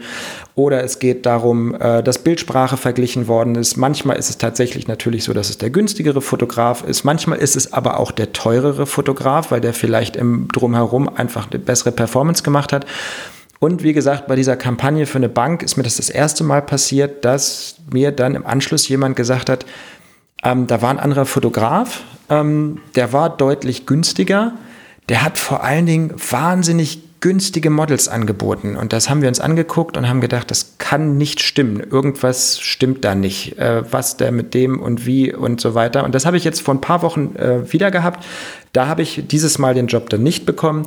Da hat die Werbeagentur den Fotografen einbestellt, weil ähm, die haben drei angefragt, die haben dann die Kunden ähm, die Angebote geschickt. Die, der Kunde hat sich gegen die Empfehlung der Werbeagentur für den günstigsten Fotografen entschieden und der war aber so viel günstiger, dass die Agentur den erstmal einbestellt hat, um rauszukriegen, ob der, ja, ich sage jetzt nicht noch alle Latten am Zaun hat, sondern ob der überhaupt in der Lage ist, das Produkt, was sie von ihm haben wollen, ähm, ja, zu realisieren. Mhm. Weil wir gesagt haben, wenn jemand äh, damit so wenig Geld kalkuliert, weiß der überhaupt, was der kalkuliert, hat er überhaupt Ahnung, in welchem Bereich der da unterwegs ist. Und das ist, glaube ich, nach wie vor was, was wahnsinnig unterschätzt ist, dass ich in einem gewissen Bereich einfach auch für nicht seriös gehalten werde, wenn ich zu günstig bin. Mhm. Also man darf halt nicht unterschätzen, äh, nur wenn man selber irgendwie auf die Null kommt oder so gut durchs Leben kommt oder sonst was und dann fragt einen eine Agentur an und sagt, wir hätten hier gerne den Geschäftsbericht XYZ, ähm, kannst du den machen? Und dann sagt man, ja, mache ich für einen Tausi am Tag, das reicht mir. Die vergeben solche Jobs, ich weiß nicht, 60, 70 Mal im Jahr die wissen, was der durchschnittliche Tagessatz von wirklich gut fotografierenden Corporate-Fotografen wie dir, Nils, ist. Und die wissen dann, es irgendwas stimmt bei dem nicht. Irgendwie, entweder ist der einfach, haben wir einen riesen Glückstreffer gerade gelandet, kriegen es billig eingekauft, das ist aber sehr unwahrscheinlich. Oder sie zweifeln dich wirklich an, weil Agenturen und manche Kunden kennen wirklich den Bereich Tagessätze sehr viel besser sich aus, weil die müssen nicht mit Kollegen mit zwei, dreien reden, sondern die kriegen jeden Tag 50 Angebote äh, auf den Tisch gelegt und äh, unterschätzen nicht das Wissen von Kunden. Und damit sind wir, glaube ich, bei dem, was du vorhin gesagt hast, wo ich mich äh, kurz mal ein bisschen aufs Maul gepackt habe, ähm, mit den Anfängern. Wenn ihr eine Anfrage von einem großen Kunden kriegt, zum Beispiel für einen Geschäftsbericht oder eine Werbekampagne oder was weiß ich nicht was, und seid dann plötzlich diejenigen, wo der Tagessatz bei der Hälfte, im Drittel oder was weiß ich nicht was liegt, dann weiß der Gegenüber im Endeffekt, dass ihr keinerlei Praxis habt. Das mhm. heißt, ihr könnt euch mit einem zu geringen Angebot äh, einfach was ja, Verlässlichkeit angeht oder eben auch Vertrauenswürdigkeit auch vollkommen rausschießen. Das heißt jetzt natürlich nicht, dass man, äh, dass das immer so ist und in allen Bereichen so ist. Und ich weiß auch, ähm, dass es viele Bereiche gibt, die wirklich sehr unter Druck sind. Also das kann man jetzt auch nicht auf alle Bereiche sicherlich so ausweiten. Aber das sollte man einfach mal im Hintergrund behalten. Es gibt diese Gefahren bei zu geringen Tagessätzen und eine ist tatsächlich, dass man eben auch, ja, gegebenenfalls eine mangelnde Seriosität ausstrahlt. Also ein Punkt habe ich da noch, nämlich die Frage, inwieweit man da rauskommen kann bei Bestandskunden. Das würde ich ganz gerne nochmal ansprechen, weil jemand sagt, Mensch, ich nehme bei dem Kunden jetzt immer schon den Tagessatz und jetzt ist das halt gelaufen, ich habe da Mist gebaut. Ähm, das sehe ich ein bisschen anders. Man das heißt ein bisschen anders. Wir haben jetzt noch gar nicht gesagt, du liest jetzt unsere Notizen schon, aber wir haben es noch gar nicht ausgesprochen. Da steht nämlich in den Notizen, habe ich reingeschrieben, es ist schwer, da jemals wieder rauszukommen bei Bestandskunden. Nee, das hab, ich, äh, ich finde, es ist nicht schwer. Das habe ich geschrieben, das ist mein Satz. Okay, vielleicht hast du es auch geschrieben. Nein, du hast es aber, geschrieben. Ähm, der Punkt ist, ähm, ich glaube, es ist schwer, bei Bestandskunden wieder rauszukommen, wenn man einmal zu tief eingestiegen ist und die auch gelernt haben, ach guck, der ist ja sogar trotzdem seriös, der liefert ja trotzdem ab, obwohl er immer nur 500 Euro am Tag kriegt für unsere Corporate-Arbeit, ich übertreibe, dann ist es super schwer, da wirklich auf den seriösen Tagessatz von 1,7 oder so jemals hochzukommen. Siehst du anders, ja? Boah, also von 1,5 bis von 500 bis 1,7, das ist ein sehr, sehr langer Weg. ähm, also grundsätzlich, äh, wenn man da einmal so weit daneben gelegen hat, also eine zusätzliche Gefahr dessen ist ja, wenn ich wirklich für 500 oder für 1000 Euro am Tag arbeite und einen richtig guten Job mache. Und ich fange am Anfang an, dann sind 1000 Euro, sind dann 1000 Euro. Wenn ich aber, also wenn ich das einmal im Monat mache oder zweimal, wenn ich aber 20 Tage im Monat für 500 Euro arbeite, jetzt kommt eine spannende Rechnung, dann Kopfrechnen schwach, 20 mal 500, dann habe ich 10.000 Euro Honorar. Wenn ich 10.000 Euro Honorar habe, dann bin ich schon bei 42 Prozent Steuersatz. Bei 10.000 Euro im, äh, äh, im Monat Honorar bin ich bei über 1.000 Euro KSK. Das heißt, von dem Tagessatz, den ursprünglichen 500, sind nur noch 250 über. Und viele andere Kosten wie Steuerberater und so weiter äh, äh, steigen auch im Verhältnis. Das heißt, wenn ich zu tief einsteige und kriege dadurch mehr Jobs, bin ich irgendwann an dem Punkt, dass ich für die gleiche Arbeit nicht mehr 500 kriege, sondern nur noch 250, die Hälfte. Das heißt, es macht gar keinen Sinn, in dem Bereich so tief einzusteigen. Wenn ich jetzt aber an dem Punkt bin und ich muss da raus, dann ist es ja im besten Falle so, dass man eine Rechnung oder ein Angebot hat, wo der Tagessatz ist und die ganzen anderen Posten auch aufgeschlüsselt sind. Hm. So. Die anderen Posten bleiben ja gleich. Ne? Mhm. Ich habe dann zum Beispiel einen Assistent, obwohl ein Assistent für 250 natürlich schwierig ist, wenn ich nur einen Tagessatz für 500 habe im Corporate-Bereich. Das ist eine komische Verhältnismäßigkeit, auch für den Kunden. Aber wenn ich dann auf meinen Tagessatz 100 Euro draufpacke oder auch nur 50, was ja 10 Prozent wären in dem Fall, dann sind das von der Gesamtrechnung keine 10 Prozent. Das ist ein verschwindend geringer Teil. Das sind dann 2, 3, 4 Prozent mehr für den Kunden aber für einen selber eben 10% mehr und aufs Jahr hochgerechnet, wenn ich 100 Jobs habe und es schaffe, den Tagessatz um 100 Euro zu erhöhen, Kopfrechnen schwach, dann sind es 10.000 Euro mehr Einkommen im Jahr. Das heißt, diese kleinen Stellschrauben können wirklich eine maximale äh, Auswirkung auf den eigenen Tagessatz haben. Und ich glaube, man kann sich auch, oder ich habe das auch immer wieder gemacht bei Kunden, wo ich gesagt habe, Mensch, da könnte man jetzt langsam mal, äh, hängt jetzt ein paar Jahre hinterher, dass man zum Beispiel zum Jahreswechsel, zum nächsten Angebot oder zum nächsten Projekt einfach sagt, okay, ich ziehe den Tagessatz jetzt leicht hoch. Und mhm. wenn man denn seinen Job gut gemacht hat, dann kommt auch nicht ein Kunde und sagt, oh Mensch, also du möchtest jetzt 50 Euro mehr pro Tag haben, jetzt nehme ich einen anderen Fotografen da muss man seinen Job schon echt schlecht gemacht haben, dass ein Kunde für 50 oder 100 Euro am Tag sich die Mühe macht, einen anderen Fotografen zu suchen und riskiert, dass er sich mit dem anderen Fotografen aufs Met legt. Also genau. einfach einen guten Job machen und auch so ein bisschen mit der Kundenbindung spielen an dem Punkt. Ich glaube, das macht Sinn. Genau, also du, du verteidigst ja sozusagen das äh, Prinzip, den, den Frosch äh, ins Wasser setzen und langsam köcheln lassen und dann springt er nicht raus. Also Stück für Stück hier und da mal 5%, 10% drauflegen. Das pro große Problem ist aber, wenn man einmal richtig, richtig daneben gelegen hat und eben völlig übertrieben für 500 statt für 2000 Euro man wird bei diesem einen Kunden, das ist meine Erfahrung, niemals auf den realistischen Tagessatz kommen, nur weil Nein. man am Anfang vergessen hat, sich mit Kollegen auszutauschen und seine Rechnung aufzumachen. Das ist der Punkt, den ich machen wollte. Klar, so, damit sich die Fotografen, denen das passiert ist, jetzt so richtig ärgern, sagen wir einfach mal, rechnet euch das mal hoch, ihr habt euch um 200 Euro vertan, ihr habt fünf Jobs für den Kunden im Jahr. Fünf mal zwei sind 1000 Euro. 1000, zehn Jahre. Das heißt, nur dadurch habt ihr 10.000 Euro aus dem Fenster geschmissen. Mhm. Und das glaube ich schon, dass es da einige Kollegen gibt, die dann auch deutlich mehr aus dem Fenster geschmissen hat. Also auch das ein Plädoyer, Plä, Plädoyer, schwieriges Wort, ein Plädoyer für Austausch, Austausch, Tausch, Austausch, wollte ich sagen, genau. Genau, also wir haben hier ja den nächsten Punkt, der eigentlich genau das behandelt, was wir jetzt gerade machen, nämlich wer nimmt zu tiefe Tagessätze, das ist jemand, der es zum Beispiel nicht besser weiß, weil er sich nicht austauscht, jemand, der kalkulationsschwach ist oder eben einfach ahnungslos. Das heißt, es sind äh, viele Anfänger, es sind viele Newcomer, es sind viele Eigenbrötler, die sich nicht austauschen. Und ähm, ich glaube, das ist auch einer der Hauptgründe, warum wir uns mit dem Bereich Pickdrop at Work jetzt beschäftigen wollen, weil wir glauben, dass diese Aufklärungs... Äh, du hebst die Hand? Ja, ich möchte an dieser Stelle ein Lob loswerden, weil wir hauen immer so drauf, der, der sich nicht auskennt, der, der sich nicht austauscht, der Newcomer ist, der irgendwie alles falsch macht. Wenn du das jetzt hier anhörst und du bist bis zu Minute, äh, zu Stunde 1,30 vorgekommen, dann hast du ja den ersten Schritt schon gemacht. Du hörst dir das hier wirklich an und willst ja an dem Thema arbeiten. Also ein Lob an, den, an, an diejenigen, die bis hier durchgehalten haben. Möchte ich mal was Positives zwischendurch sagen. Ja, das ist eine gute Idee, das gefällt ne? mir. Gut, also das Thema scheint dir wirklich irgendwie dich zu interessieren und du möchtest da irgendwie besser werden. Es klingt immer so, als wenn wir beide die Weisheit mit Löffeln gefressen haben. Ne? Haben wir auch nicht.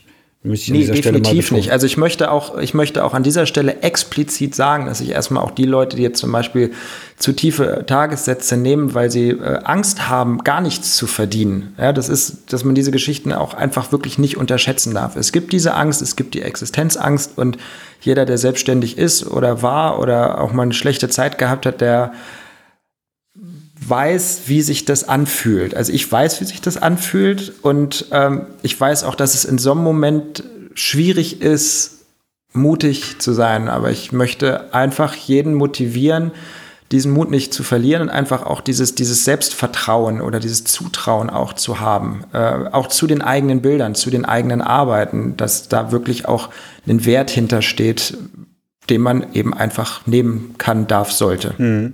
Jetzt haben wir natürlich auch den Knaller hingelegt. Wir hauen diese Ausgabe mitten in Corona raus. Die Branche liegt brach. Wir nehmen das jetzt hier auf, Mitte November, wird vielleicht irgendwie so im Dezember oder so rauskommen. Ja, das ist hier nicht live. ähm, ganz, ganz viele Fotografen werden gerade in genau diese Situation kommen, dass sie Angst haben, die Aufträge brechen weg, äh, man hat keine Arbeit. Äh, wie soll ich die nächste Miete bezahlen? Was würdest du denen raten? Jetzt die Tagessätze senken, damit man, damit irgendwie Geld reinkommt? Ja, gut, dann äh, wird das Schiff, was gerade in schwerer See ist, danach wahrscheinlich langsam sinken. Da, das würde ich auch gern wieder nach Genre trennen. Also es gibt natürlich Bereiche äh, für dieses Jahr ganz klar, wo es Kollegen wirklich extrem hart getroffen hat. Also ich rede jetzt einfach mal von Bereich Event, den gibt es nicht mehr mhm. aktuell. Der wird sicherlich wieder anlaufen, aber den gibt's nicht mehr, der wird sich sicherlich auch stark verändern. Ähm, es gibt den Bereich Hochzeit, da ist das Gleiche. Wenn nicht geheiratet wird, äh, natürlich werden diese Hoch also im besten Falle scheiden sich ja nicht alle, die dieses Jahr nicht heiraten durften, äh, äh, bis zur geplanten Hochzeit im nächsten Jahr. Aber äh, die Hochzeiten werden ja auch nicht, nicht mehr. Ähm, auch, auch der Bereich. Ähm, bei vielen anderen Sachen, gerade so bei Firmengeschichten, habe ich das Gefühl, dass die Sachen nicht gestrichen werden, sondern zeitlich verschoben werden. Mhm. Das heißt, die Budgets sind da, es sind viele Budgets da, es werden viele Budgets dieses Jahr nicht ausgegeben. Das heißt nicht, dass sie nächstes Jahr nicht freigegeben werden. Es gibt Firmen, die Budgets mit rübernehmen. Es gibt, ähm, also es gibt ganz, ganz, ganz viele unterschiedliche Bereiche. Es wird auch Kunden geben, die das ausnutzen die sagen, okay, die Fotografen haben eh nicht zu beißen, dann versuchen wir die jetzt mal auf die Hälfte zu drücken. Ja, was kann ich denen empfehlen?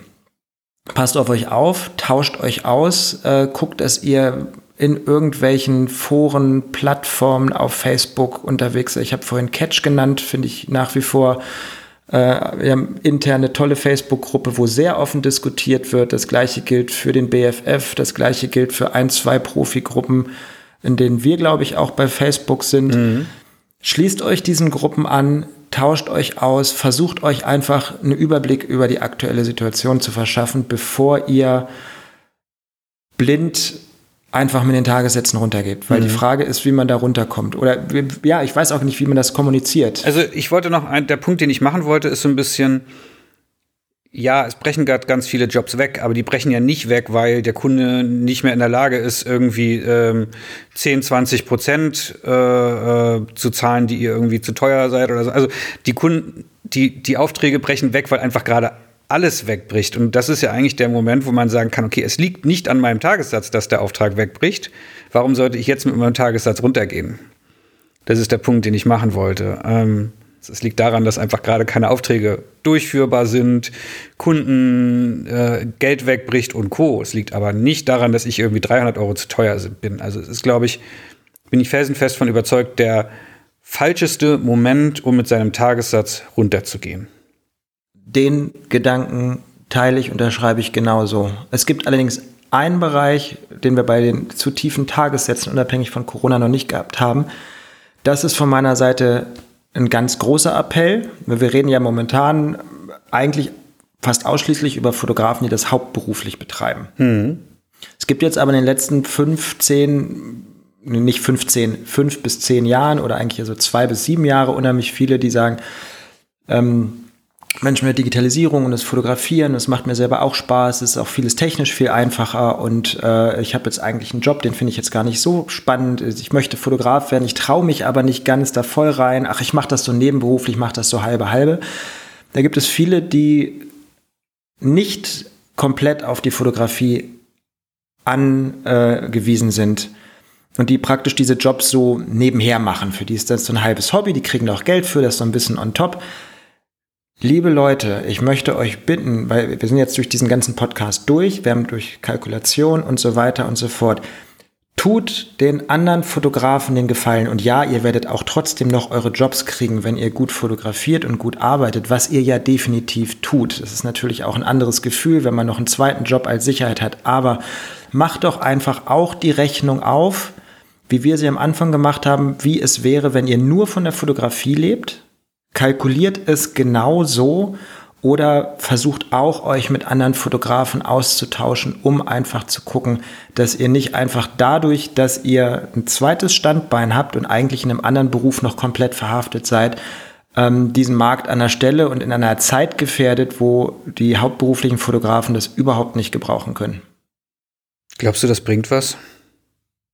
Ich schaue dich gerade ganz traurig an. Ja, ich glaube schon, dass das was bringt. Und zwar aus einem ganz einfachen Grunde. Wenn man den jetzt wenn ich einfach klar macht, passt mal auf.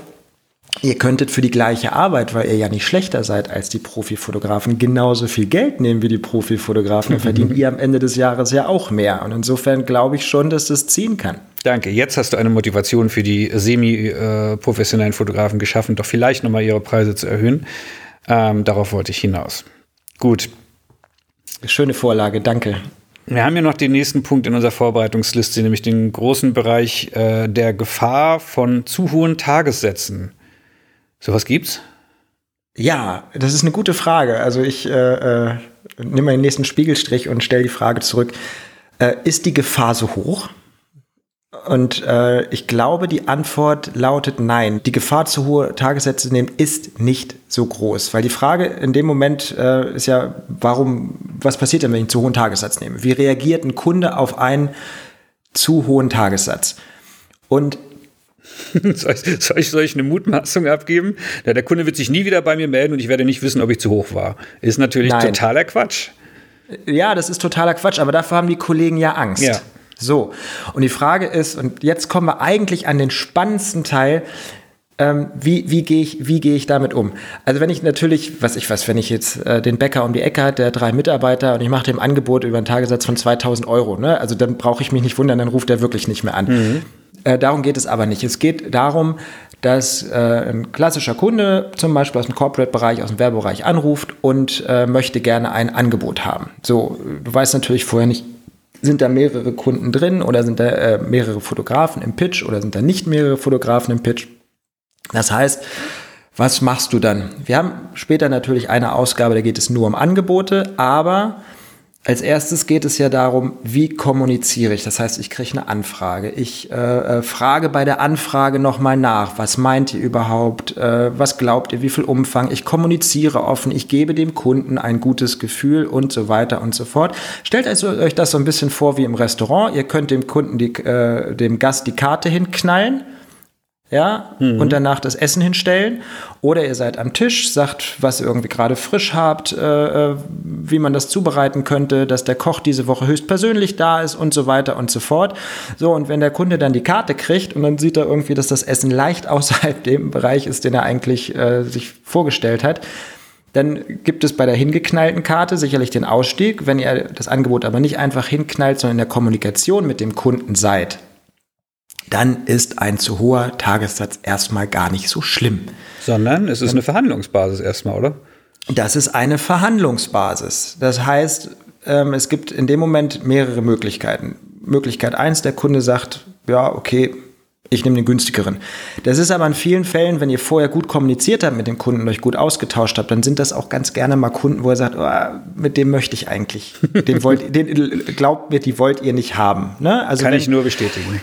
Also wir nehmen immer den billigsten Fotografen. Der Einkauf sagt das auch. Äh, das bringt dem Kunden nichts und jemand, der ein bisschen nachdenkt als Kunde, weiß das auch. Und wie gesagt, das ist auch nicht immer so. Ähm, äh, es gibt die Kunden, die dann sagen, ähm, die gucken sich das dann an, gucken sich ihr Budget an, gucken sich das an, melden sich nochmal und sagen, das Budget ist jetzt ein bisschen kleiner, können wir da noch was machen? Ja, das ist die sogenannte Nachverhandlung. Die kommt wirklich vor. Die kommt vor allen Dingen viel häufiger vor, wenn man vorher mit dem Kunden in intensiven Austausch war. Mhm. Dann, wir nehmen jetzt einfach mal runde Zahlen, damit es einfacher zu fassen ist. Also keine Sorge, ich, das sind jetzt keine Tagessätze, aber wenn das gesamte Angebot sagen wir mal, was Rundes ist, sagen wir mal, es kostet 1000 oder 10.000. Ja, dann äh, kann man natürlich die Gegenfrage stellen. Wenn der Kunde fragt, ja, kann man da noch was machen? Dann muss man nicht gleich sagen, ja, klar, kein Problem, ich mach's für acht. Äh, damit schießt man sich natürlich auch ins Knie. Dann kann man aber die Gegenfrage stellen, ja, was haben Sie sich denn vorgestellt oder wo liegt denn Ihr Budget?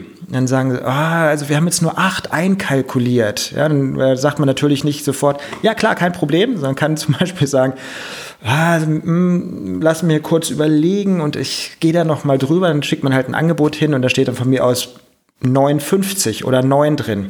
Ja, dann sagt der Kunde danach, ja, okay, also kann ich das Budget, also es gibt diese Verhandlungsmasse, es gibt diesen Verhandlungsspielraum und wenn das Angebot, das erste Angebot, was der Kunde kriegt, zu hoch ist, das ist kein Kommunikationsabbruch. Deshalb bitte an dieser Stelle nicht so viel Angst und es gibt, das ist natürlich das Großartigste, das ist mir auch ein paar Mal passiert, wie gesagt, ich versuche sowohl bei einem bekommenen Job als auch bei einem nicht bekommenen Job im Nachhinein einfach mal zu fragen, woran hat es gelegen.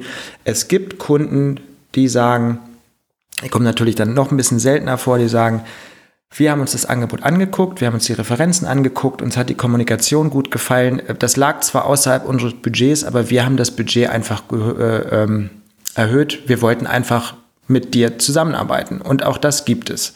Das ist dann der respektvollste Umgang von allen möglichen. Mhm. Aber ich glaube, der spannendste Punkt ist, äh, der steht hier auch so in unseren Vorbereitungsnotizen, wenn man einen Tagessatz nennt, also es ist jetzt echt schon so ein bisschen vermischtes Thema mit dem anderen Thema, was wir noch aufmachen wollten, eigentlich Angebote schreiben, gute Angebote schreiben. Wenn man einen Tagessatz nennt und der Kunde nimmt den einfach so hin, dann war man wahrscheinlich zu günstig. In den meisten Fällen, weil Kunde möchte natürlich immer Geld sparen und ähm, das ist oft ein gutes Zeichen dafür, dass man einfach zu günstig ist. Dann kann man sich, sollte man sich umso mehr mit Kollegen austauschen und fragen, was die denn so im Normalfall dafür nehmen. Wenn man alle Kunden einfach immer so das Angebot abnicken und sagen, ja, ja, klar, leg, fang morgen an. Leg los. Ja, ja also ich, genau. ich habe das einmal gehabt, das war ein wirklich großes Projekt und ähm, das bis dahin größte Projekt, was ich hatte. Und dann habe ich recherchiert und gemacht und mit Tagessätzen. Und äh, ich hatte immer den einen Tagessatz. Und es ging aber, glaube ich, um 16 Buchungstage und eben noch mal äh, genauso viel Reisetage. Mhm. Dann habe ich dieses Angebot gehabt und habe dann irgendwie jedes Mal, wenn ich dann Wert eingesetzt habe, hat sich das dann ja mal 16 äh, äh, und dann habe ich gedacht, um Gottes Willen, ich habe diese, diese Gesamtsumme gesehen, das, das, das, das geht nicht. Dann habe ich wirklich allen Mut zusammengenommen und einen Tagessatz reingesetzt, wo ich gesagt habe, boah, so, das ist, ich weiß, dass das dafür, aber ich hatte mich vorher noch nie getraut, diesen, diesen Tagessatz zu nehmen, habe dann dieses Angebot angeschickt und fünf Minuten später kam eine Mail, okay. Und da habe ich mir auch gedacht, so, Mist, mhm. da hätte man schön noch mal einen draufsetzen können. Ähm, nee, aber es ist genauso, wie du da gerade gesagt hast. Also wenn man jeden Auftrag kriegt, also ich möchte behaupten, dass ich die letzten zehn Jahre überdurchschnittlich gebucht bin.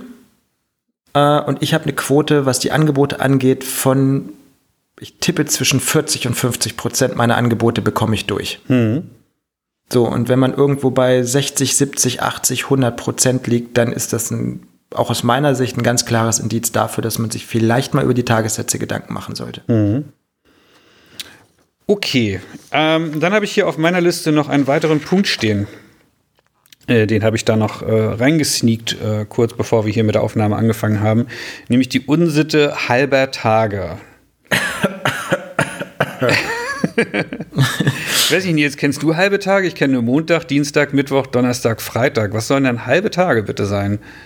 also ich habe vormittags immer einen halben Tag im Büro und dann habe ich nachmittags ja. die Kinder, aber ähm, ja, was sind halbe Tage? Es ist etwas, was Kunden gerne mal versuchen, um die Preise zu drücken oder sogar ganz, ganz frech zu halbieren. Also Verlage machen das sehr, sehr viel, haben das teilweise auch wirklich in ihren, in ihren Kostenstrukturen, die sie Fotografen dann auf den Tisch knallen, haben sie dann stehen irgendwie bis fünf Stunden halber Tag, bis acht Stunden oder bis zehn Stunden ganzer Tag und so weiter.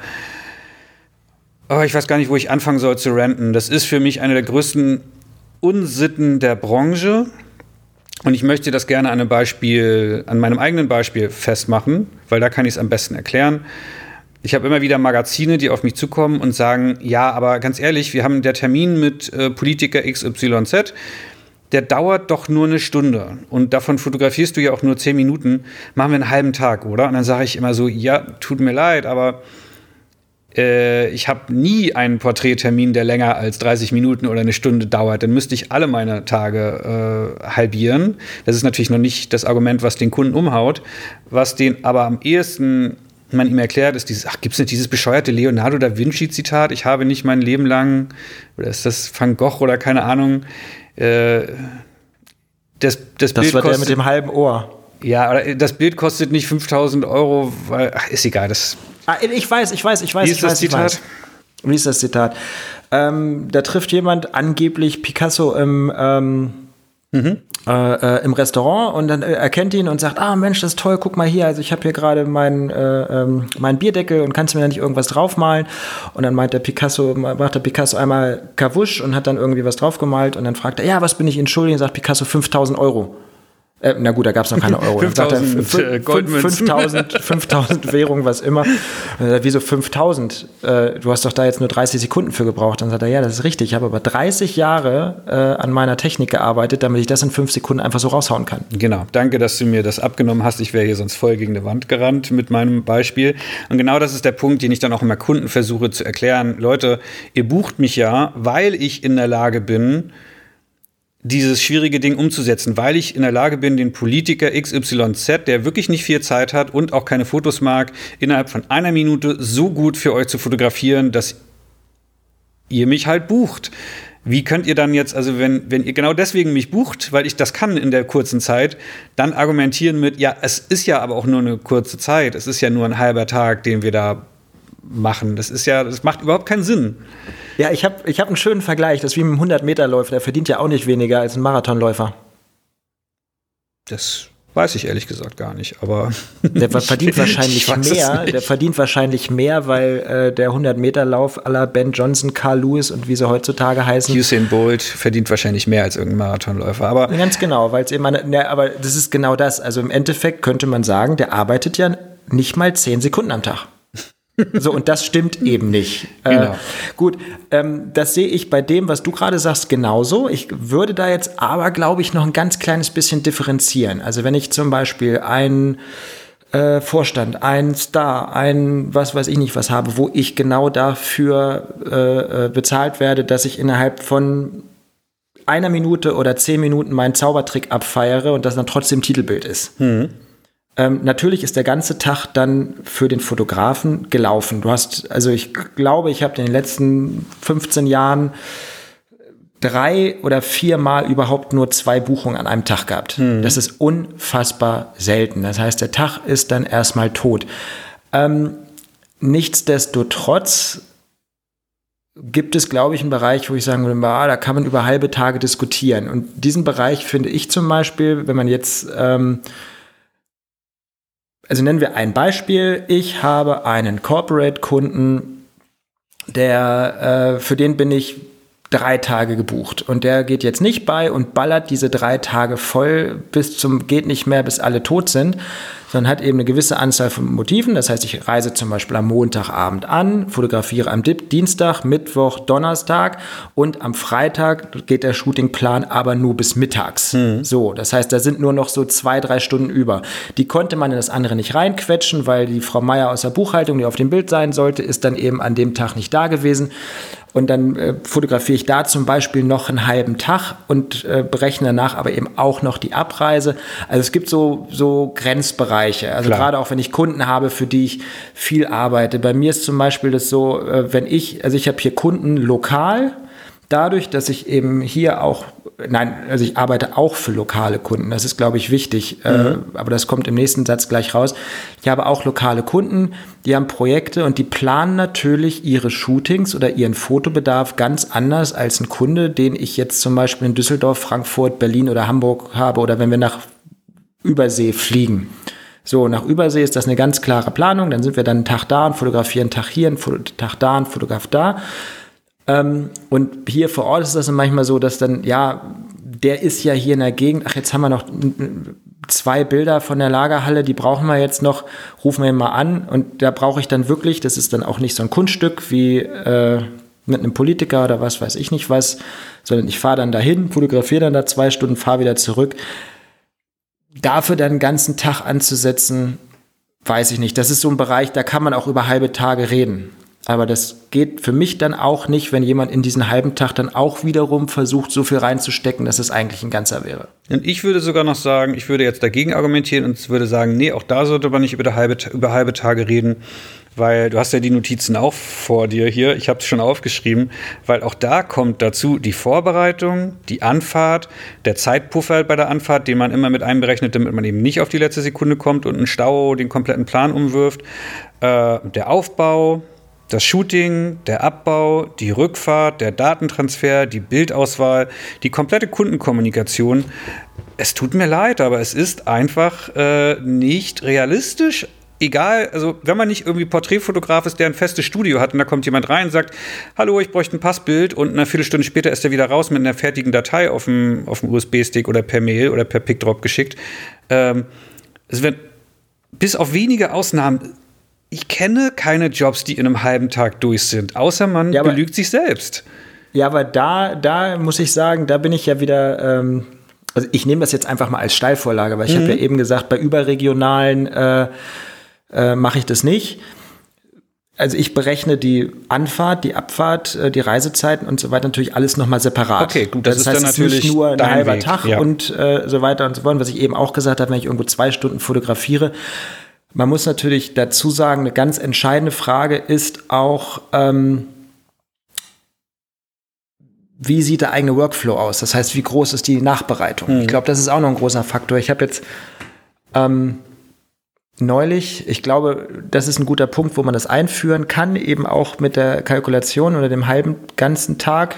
Äh, bei mir hat neulich ein Kollege, äh, mit dem habe ich Kontakt gehabt und dann ging es eben auch um seinen Tagessatz. Ähm, der hat gesagt, naja, also für so ein Event nimmt er so zwischen 900 und 1100 Euro. So, und dann habe ich gesagt, grundsätzlich, das ist jetzt gar nicht so verkehrt. Und ähm, habe aber im weiteren Gespräch mit ihm festgestellt, okay, dass diese ganzen Sachen, über die wir uns jetzt die letzten anderthalb Stunden unterhalten haben, bei dem irgendwie noch nicht eine so große Rolle spielen. Und habe dann angefangen, ihm mal vorzurechnen, was das eigentlich heißt, was er da macht. Und das ist, glaube ich, eine Rechnung, die man bei so einem Halbtag auch ganz wichtig aufmachen muss. Mhm. Und zwar, Moment, jetzt darf es kurz ein bisschen raschen, ich habe es mir aus, ausnahmsweise mal aufgeschrieben. Ähm, er hat nämlich 1000 Euro für das Event dann habe ich ein bisschen mit ihm unterhalten und er hat gesagt, ja, also Equipment, äh, wie man das davon bezahlen soll, immer. Da, da habe ich gesagt, wie, okay, das ist bei, mir, bei dir mit drin. Und also du warst irritiert, weil er, weil du feststelltest, äh, das ist bei ihm in den 1000 Euro schon mit drin. Das ist mit drin. Die, und dann habe ich weitergefragt, die ganzen Betriebskosten, also was er sonst so hat, Büro, dies, das, jenes, ist da eigentlich auch nicht separat äh, kalkuliert. Ja, dann habe ich mal grob überschlagen, dass er wahrscheinlich wenn er 500 Euro im Monat KSK zahlt und so und so viele Tage gebucht ist, dass da noch 50 Euro KSK irgendwie mit drin stecken müssten. Also ich habe deine Liste jetzt mal ganz klein gemacht und mhm. bei den 1000 Euro runter war ich dann nur noch bei 750. Dann hat er mir erzählt, dass da die Nachbereitung ja auch mit drin ist. Dann habe ich gesagt, wie die Nachbereitung ist mit drin. Ja, also jetzt der bereitet ja nächsten Tag mit drin. Also wie das pauschal? Ja, das ist pauschal. Ich gesagt, gut, wenn man die 750 durch zwei teilt, sind wir nur bei 375 pro Tag. Und ähm, dann habe ich mich mal hingesetzt und habe ihn eben auch gefragt, wie das mit Anfahrt, Abfahrt. Er hat gesagt, nee, nee, die ist auch mit drin. Er hat gesagt, der Tag von dem für ein Event sind acht Stunden. Also noch drei Stunden mit An- und Abfahrt und Sicherheitspuffer. Das sind elf. Dann hat er vielleicht noch eine Stunde telefonieren und Angebot schreiben, Rechnung schreiben, dies, das, jenes und so weiter. Ähm, nehmen wir bei zwölf. Und der Nachbereitungstag sind auch acht Stunden. Das heißt, wenn bei 20 Stunden so, und wenn du von diesen übergebliebenen 750 Euro bei 20 Stunden, dann bist du bei 37,50 Euro. Ja, mhm. kurzer Sidekick, Vergleich. Ein Assistent bei mir verdient 250 Euro pro Tag durch acht Stunden, 31,25 Euro. Das heißt, er verdient nur 6 Euro mehr als mein Assistent. Für die, die sich jetzt aufregen, in der anderen Folge haben wir schon gelernt oder lernen wir, dass Assistenten bei dir aber auch äh, weitaus besser bezahlt werden, wenn ein Tag länger als acht Stunden dauert. Wer sich jetzt aufregt über den Assi-Satz, darum geht es jetzt nicht. Es geht um den Vergleich, dass manche Fotografen ihre Rechnung so schlecht aufstellen. Und wir wollen diesen Fotografen jetzt hier nicht blamen. Wir wollen, das soll eine Hilfe sein für den. Ne? Also, du hast ja jetzt auch keinen Namen genannt, aber man kann sich manchmal so verkalkulieren, wenn man eben nicht rechnet. Also wer, genau. da fällt mir was Schönes ein. Wer gar nicht erst kalkuliert, verrechnet sich immer. Ist das Och, nicht so das oh, ist schön. geil, oder? Konfuzius sagt. Oh, ja, genau. nee, aber Und, wir sind jetzt, also äh, genau was du sagst, du bist, der ist dann bei 37,50 Euro. Und wenn dann doch die Einkommenssteuer kommt, dann hast du ein Problem. Zu Vergleich, meine Bildbearbeiterin zum Beispiel liegt bei über 70 Euro pro Stunde. Mhm. Und ähm, es gibt dann eben an so einem Moment zwei Möglichkeiten. Also erstens Halbtagessätze, deswegen die Reisezeit, was du eben sagst, da sind wir wieder beim Halbtagessatz. Die Reisezeit spielt eine Rolle. Wie wenn du einen Halbtagessatz machst, die Nachbereitung, der ganze Krempel muss eben einfach kalkuliert werden, weil es gibt zwei Möglichkeiten. Entweder du machst den Tagessatz höher und was du dazu auch noch machen musst, das ist die Variante 2, wenn du es schaffst, deinen Workflow zu optimieren, das heißt, dass du für eine Nachbereitung oder andere Sachen weniger Zeit brauchst, dann erhöht sich dadurch indirekt ja auch dein Stundensatz. In deiner Rechnung waren es jetzt acht Stunden am zweiten Tag. Wer für ein Event Nachbereitung am nächsten Tag acht Stunden braucht, macht meiner Erfahrung nach, ich habe auch schon ein paar Events im Leben fotografiert, was falsch. Das geht wirklich sehr viel schneller, wenn man seinen Workflow ein bisschen optimiert hat. Ne? Ja, also ich hatte genau. mal eine junge Kollegin, die hat mir erzählt, dass sie äh, äh, ganz gut im Geschäft ist. Die hat jede Woche eine Hochzeit fotografiert und hat dann tatsächlich unter der Woche die Nachbereitung gemacht. Mhm.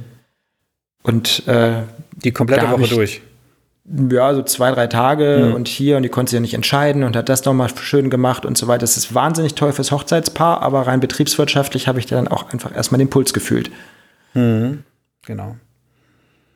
Gut. Ähm mir ist es an dieser Stelle wichtig zu betonen, noch das dritte Mal. Ne? Wenn wir sagen, der und der macht was falsch, es geht nicht darum, hier irgendwem zu blamen oder zu sagen, ihr seid alle doof oder so, sondern ein bisschen einfach Awareness zu schaffen und im besten Fall lernen alle was dadurch durch und äh, es geht allen besser am Ende. Gut. Halbe Tage haben wir abgearbeitet. Ach, jetzt steht hier schon auf meinem Notizzettel Fazit. Nils. Ja, dann, dann zieh mal. also ich habe es ja gerade schon gemacht, so ein bisschen. Mein Fazit wäre, Leute, wirklich äh, traut euch ein bisschen was, redet vor allem sehr viel mehr mit Kollegen und führt euch jetzt hier nicht, wer jetzt irgendwie sagt, oh ne, ich habe aber für 750 Euro Events in Berlin fotografiert, oder? jetzt fühle ich mich ganz schön von denen angegangen oder so. Nee, führt euch wirklich angestoßen, drüber nachzudenken und zu gucken, wo könnt ihr noch besser werden, äh, besser werden im Sinne von für euch euer Leben verbessern, dadurch, dass ihr mehr Geld einnehmt, indem ihr wirklich mal die Rechnung aufmacht, euch austauscht und ähm, versucht, das positiv zu sehen. Selbst wenn jetzt irgendwer an der Stelle gemerkt hat, oh, da habe ich aber bisher mein Leben lang Geld auf dem Tisch liegen lassen. Ähm, das wäre mein Fazit. Und hauptsächlich kommuniziert, kommuniziert, kommuniziert. Genau, mehr Mut, mehr Kommunikation, mehr Zutrauen aber sich auch selber stärken. Jetzt kommt das äh, Lieblingswort vom Andreas, die Extrameile. Oh, sage ich das so oft, ja? Das sagst du sehr oft. Finde okay. find ich auch super. Das ähm, passt in dem Zusammenhang auch, weil man eben einfach auch sagen muss, in dem Moment, wo man während des Shootings die extra Meile für den Kunden geht, in der Kommunikation, die Bilder vielleicht ähm, noch ein bisschen toller zur Verfügung stellt, den Kunden ein bisschen umschmeicheln, in dem Moment, wo du ein guter Dienstleister bist, ist das einfach so, dass du auch gegebenenfalls höhere Preise nehmen kannst. Also wir sind einfach in den meisten Bereichen Dienstleister, was die Kreativität und den künstlerischen Anspruch auch zum Teil gar nicht ausschließen soll. Und ich glaube, die beste Möglichkeit ist einfach, sich vorzustellen, Mensch, stellt euch vor, ihr geht in ein Restaurant und bei dem einen Restaurant werdet ihr vollkommen bedient mit allem, was dazugehört und umschmeichelt. Ihr fühlt euch da wohl, ihr kommt da wieder. Der Koch hat persönlich mit euch gesprochen, weil er kurz am Tisch gewesen ist und nochmal gefragt hat, und wie war denn das Essen? Ähm, wie war der zweite Gang? Den habe ich dieses Mal das erste Mal ausprobiert. Mhm. Geht einfach in zwei, drei Restaurants, wenn es denn wieder geht ähm, nach Corona. Guckt euch das an, wie ihr bedient wird, wie ihr euch fühlt und seid mal Kunde und versucht euch zu fühlen wie ein Kunde und überlegt, wann würdet ihr für das gleiche Essen mehr bezahlen? Punkt. Ich würde jetzt hier Punkt. an der Stelle einfach gerne schneiden und die Melodie einfäden lassen und die Folge ist zu Ende, weil ich finde, das ist die Hauptüberlegung. Also ich hoffe, bei ganz vielen Leuten rauchen jetzt die Köpfe und ähm, ich würde mich wirklich, habe ich am Anfang schon mal gesagt, jetzt hier nochmal möchte ich es betonen, ich würde mich wirklich über Feedback freuen zu dieser Folge. Widersprecht uns, Lobhudeleit, Lobhudeleit uns, lobt uns meinetwegen, teilt das mit Kollegen, teilt das mit Kollegen, mit denen ihr eine, ähm, eine Diskussion anregen wollt, weil ihr vielleicht wisst, das sind die Pappenheimer, die euch immer unterbieten, weil ihr auf die um dieselben Jobs pitcht oder so. Macht ein bisschen was aus der Folge. Ich freue mich wahnsinnig auf eine Diskussion. Ich auch. Gut, dann äh, haben wir es an der Stelle wieder geschafft. Bald gibt es eine nächste Folge zu einem anderen spannenden Thema. Nils, vielen, vielen Dank auch für die Offenheit, gerade bei diesem Thema. Sehr gerne. Und äh, ja, bleibt mir nichts anderes zu sagen als Tschüss und bis bald. Bis bald, danke. Das war's mit dieser Ausgabe des Pickdrop Podcasts. Auf iTunes, Spotify, YouTube oder in deiner Lieblingspodcast-App findest du noch viele andere Folgen und kannst diesen Podcast abonnieren, damit du keine Folge mehr verpasst. Und natürlich freue ich mich, wenn du auch mein Bildübertragungstool PickDrop einmal selbst ausprobierst. Damit kannst du als Fotograf deine Bilder noch einfacher mit Kunden teilen und mit ihnen zusammen an deinen Fotoshootings arbeiten. Bildauswahlen, Feedback zu einzelnen Bildern sowie der Versand deiner fertigen Bilder werden damit zum Kinderspiel. Unter pickdrop.com kannst du dich jetzt ganz einfach anmelden und kostenlos loslegen. Vielen Dank fürs Zuhören, bis zum nächsten Mal.